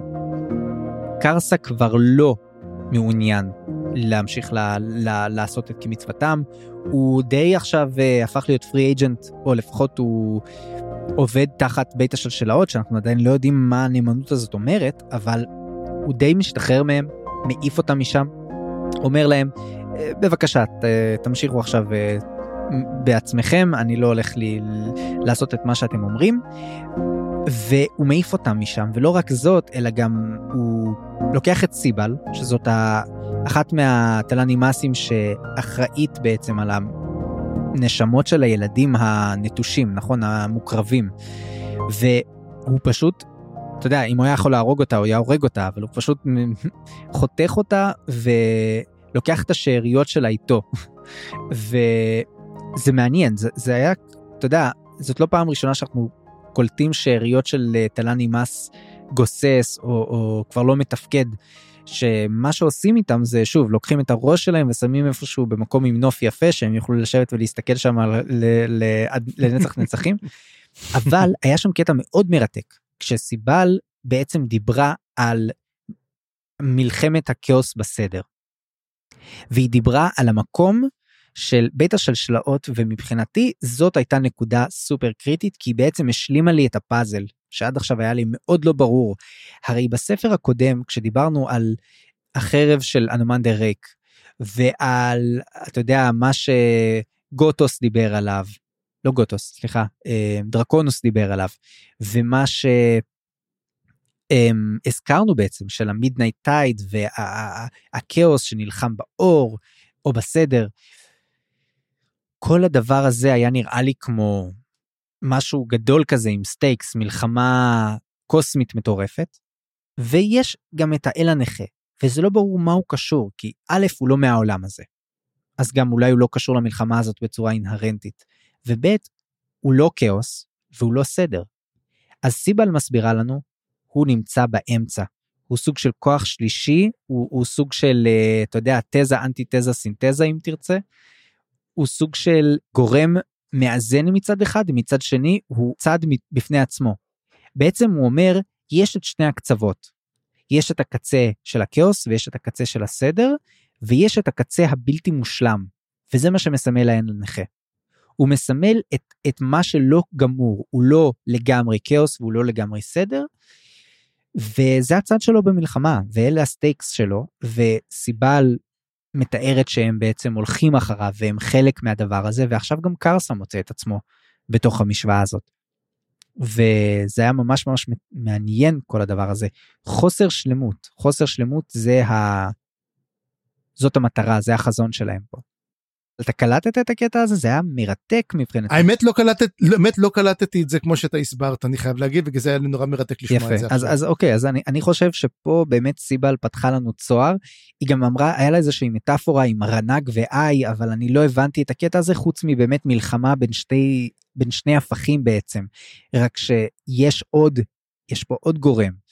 ובית השלשלאות כשהוא תופס מקום במלחמה הקוסמית הזאת בעצם זה הופך להיות קצת יותר מעניין אני חושב אולי באמת זה מה שמוביל אותנו לעלילות של הספרים הבאים אבל אני קצת מקדים את המאוחר. בכל מקרה. השאל, השאלה עצמה מה יקרה שבית השלשלאות אם הוא לא נמצא אתה יודע הרי הוא לא אוכל הרי בית הרי בוא נדבר רגע על הפתיד על, על חפיסת הדרקונים. חפיסת הדרקונים לפי מה שהבנו לפי היגיון היא נוצרה על ידי האזף כדי ליצור סדר ולכן איך אתה יכול לקחת משהו שהוא לא סדר, הרי, וכן מכניס אותו למשחק. מה זה יגרום? זה בדיוק העניין. כי יש חוסר שלמות גם בסדר, ויש חוסר שלמות גם באי סדר.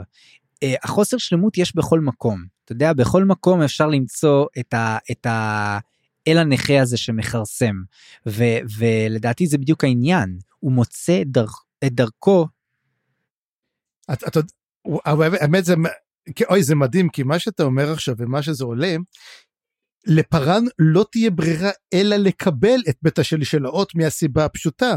האזף רוצה לשלוט בכל דבר ועד היום לא הייתה לו אופציה לשלוט הרי הוא לא יכול לכפות הם, סדר על הכאוס זה כל הקטע הוא מנסה לכפות על מה שהוא יכול על הסדר ובשביל לארגן אותו כדי שהוא לא יהפוך להיות כאוס יש לו פה הזדמנות להשתלט על כוח שהוא לא סדר שרוצה להצטרף וכאילו אתה יודע זה כמו למשל שאני אומר יש לך קואליציה ופתאום מגיע מישהו שלא קשור לקואליציה אומר אני רוצה להצטרף ואני רוצה שתשלטו בי.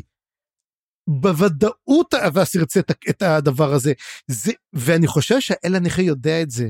ולכן הוא פתח הפעם במשחק הזה כי הוא ידע שבעצם האבס ייקחו את מי שיהיה חייב לעשות את זה. ודרך אגב תחשוב פה על מהלך פסיכי לחלוטין שהולך, כי הרי מי היה אמור להיות ה...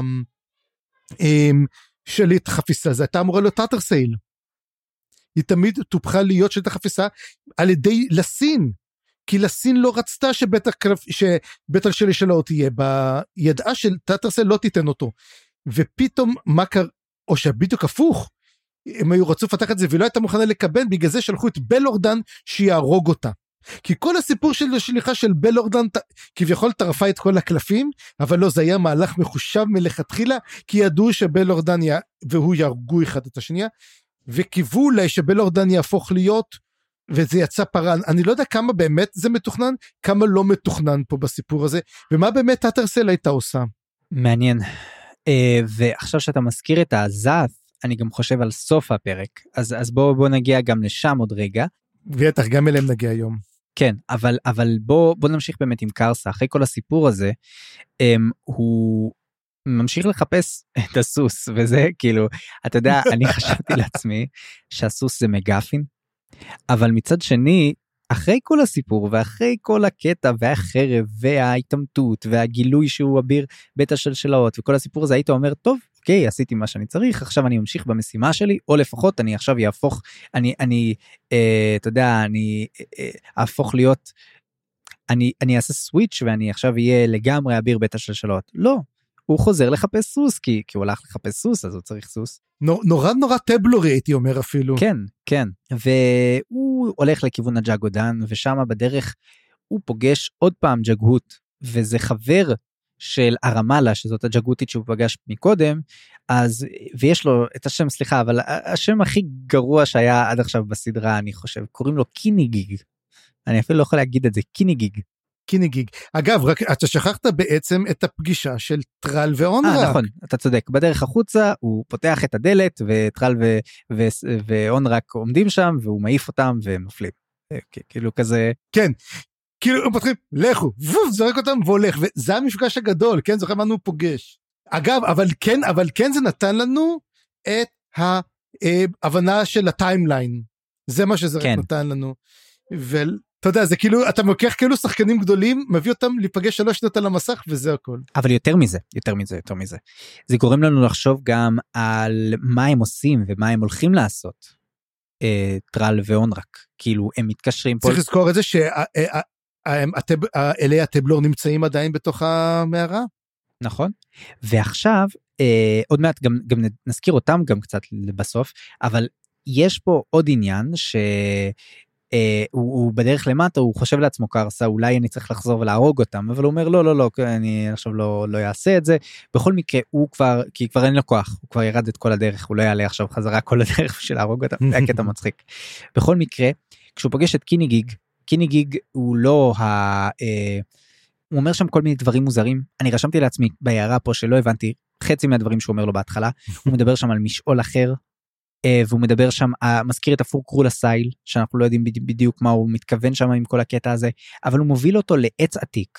והעץ הזה הוא לא סתם עץ זה עץ שגדל מחנית שהייתה תקועה בתוך ג'גהותית נוספת שקוראים לה uh, פירליס ופירליס והסיפור ההזוי שלה שבעצם היא חיה כתוצאה מזה שהעץ תקוע בתוכה והוא גדל והוא הפך לי הוא בעצם נותן את החיים ש...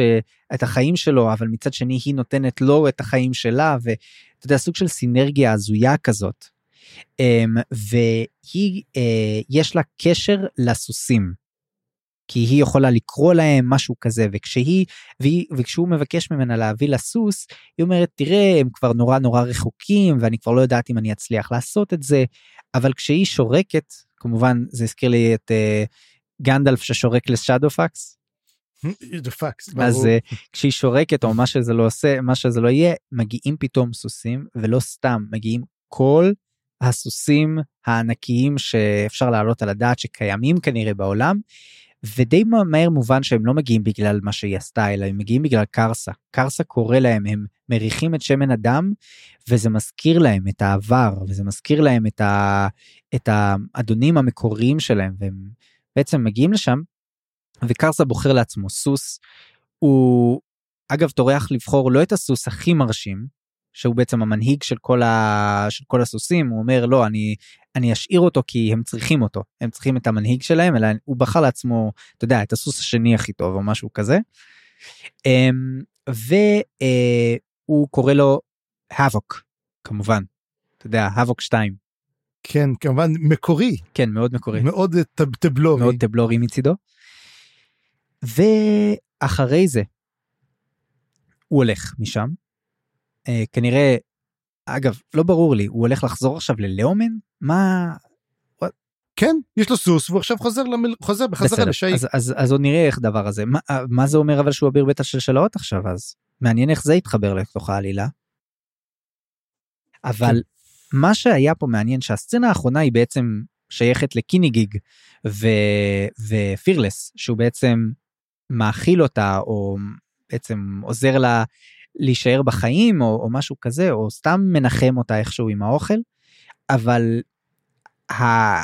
אה, בשיחה שלהם הם מגלים לנו שני דברים קודם כל זה שהיה שם קטע שקרסה לא שם לב אליו אבל שמתחת לפירלס יש בית עזת. והבית עזת הזה, השאלה מה נמצא בתוכו. וזה גם מוזר, כי אנחנו יודעים שבית עזת יש אחד ביבשת כנראה. אבל כבר אנחנו יודעים שיש בית עזת בררק.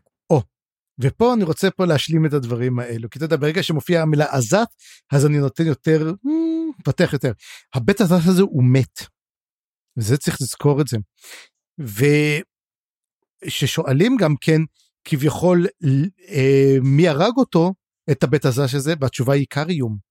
מכיוון שזה אותו חלק מהמסע הארוך של איקריום לשחרר את גוטוס אביו, ואבא שלו היה הוא רצה להיכנס משם, וכשהוא לא הצליח בעצם זאת אותה חנית, וזאת החנית של איקריום, שננעצה בפירלס שככל הנראה ניסתה לשמור או להגן על הבית עזף ונהרגה, ומתוך החנית הזאת יצא.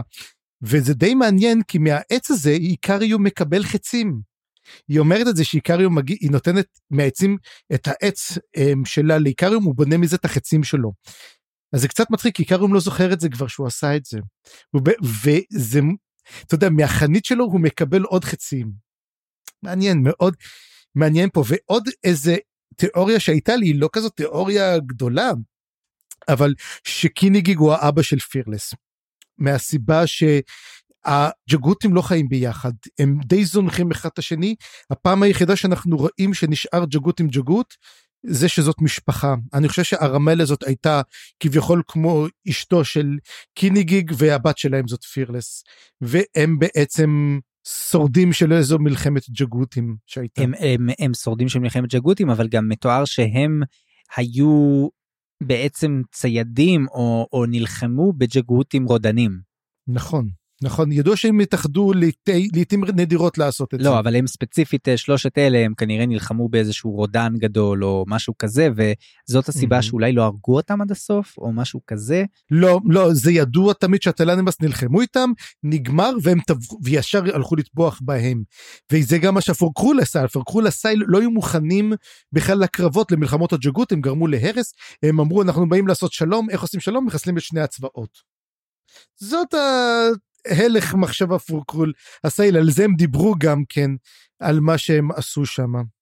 טוב, תראה. וזו זה רק זה, אבל, אבל בדיוק לפני שנסיים באמת הפרק, אני רוצה רק להגיד דבר אחד, שתחשוב, אפשר להרוג בית עזף. דבר אחד אומר, בית עזף חי, זה יצור חי. לכל דבר. דבר שני, ניתן גם להרוג אותו. ואתה יודע משהו? אני אגיד לך משהו אחר. הרי ידוע שהרבה ג'גוהותים הם שומרים של בתי יזף, נכון? הרי ראינו גם את רייסט שהפך להיות שומר וגם את גוטוס. מה עם פירלס אולי? היא הייתה למעשה שומרת, וברגע שהרגו את בית האזס היא נאלצה לצאת החוצה וב... אתה יודע, והוא הרג אותה. או שהיא השמידה את הבית אזאת'. האם אפשר לעשות self destruct? אה, לא, לא יודע. אה, אני... אה, האם בית אזאת' יכול להשמיד את עצמו כשהוא מבין שהוא בסכנה? האם בית אזאת' מת עם הזמן? האם יש לו תוקף מסוים? האם כל כמה זמן מת בית אזאת' ואז השורשים שלו צריכים להיפתח במקומות אחרים? אגב, אני לא חושב שיש בכל יבשת אחד.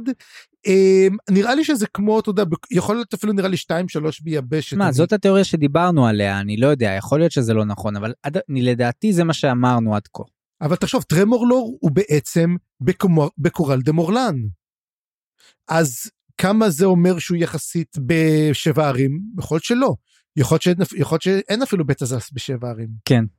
לא יודע, שאלות מצוינות ו, ואני אזכיר גם שדיברנו על בכלל על הזף מקודם בהקשר היותר אה, גדול של המלחמה עם הכאוס וכל הדברים האלה.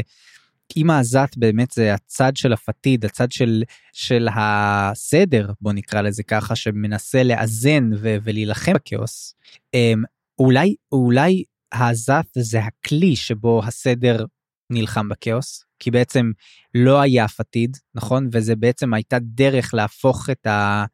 לתת לו כוח או איזשהו אדג' נגד ההתגברות של הכאוס. ואני אתן לך עכשיו משהו יותר חזק. אתה נתת לי פה רעיון מגניב.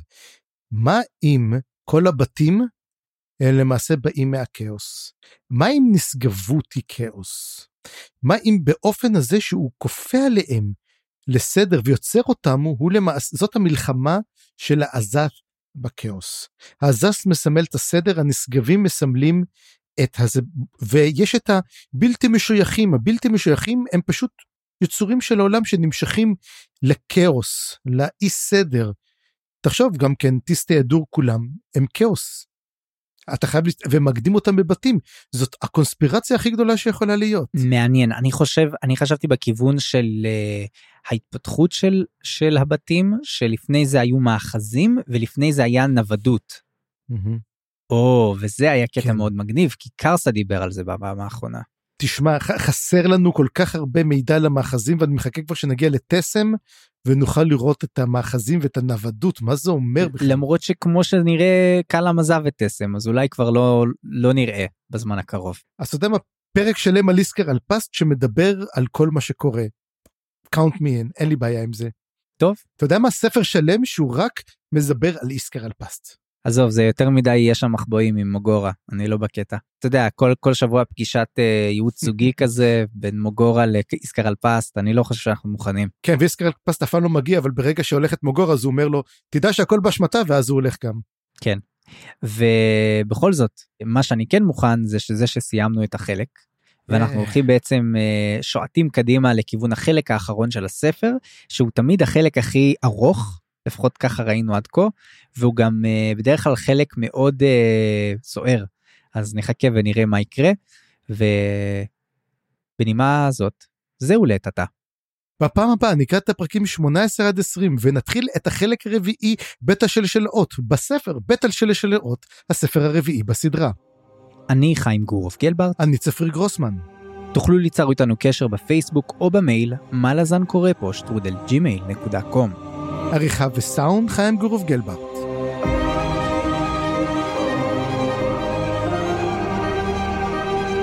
הצטרפו אלינו לדיונים בקבוצת הפייסבוק, מה לזן קבוצת קריאה. תודה שהאזנתם, וניפגש בפרק הבא.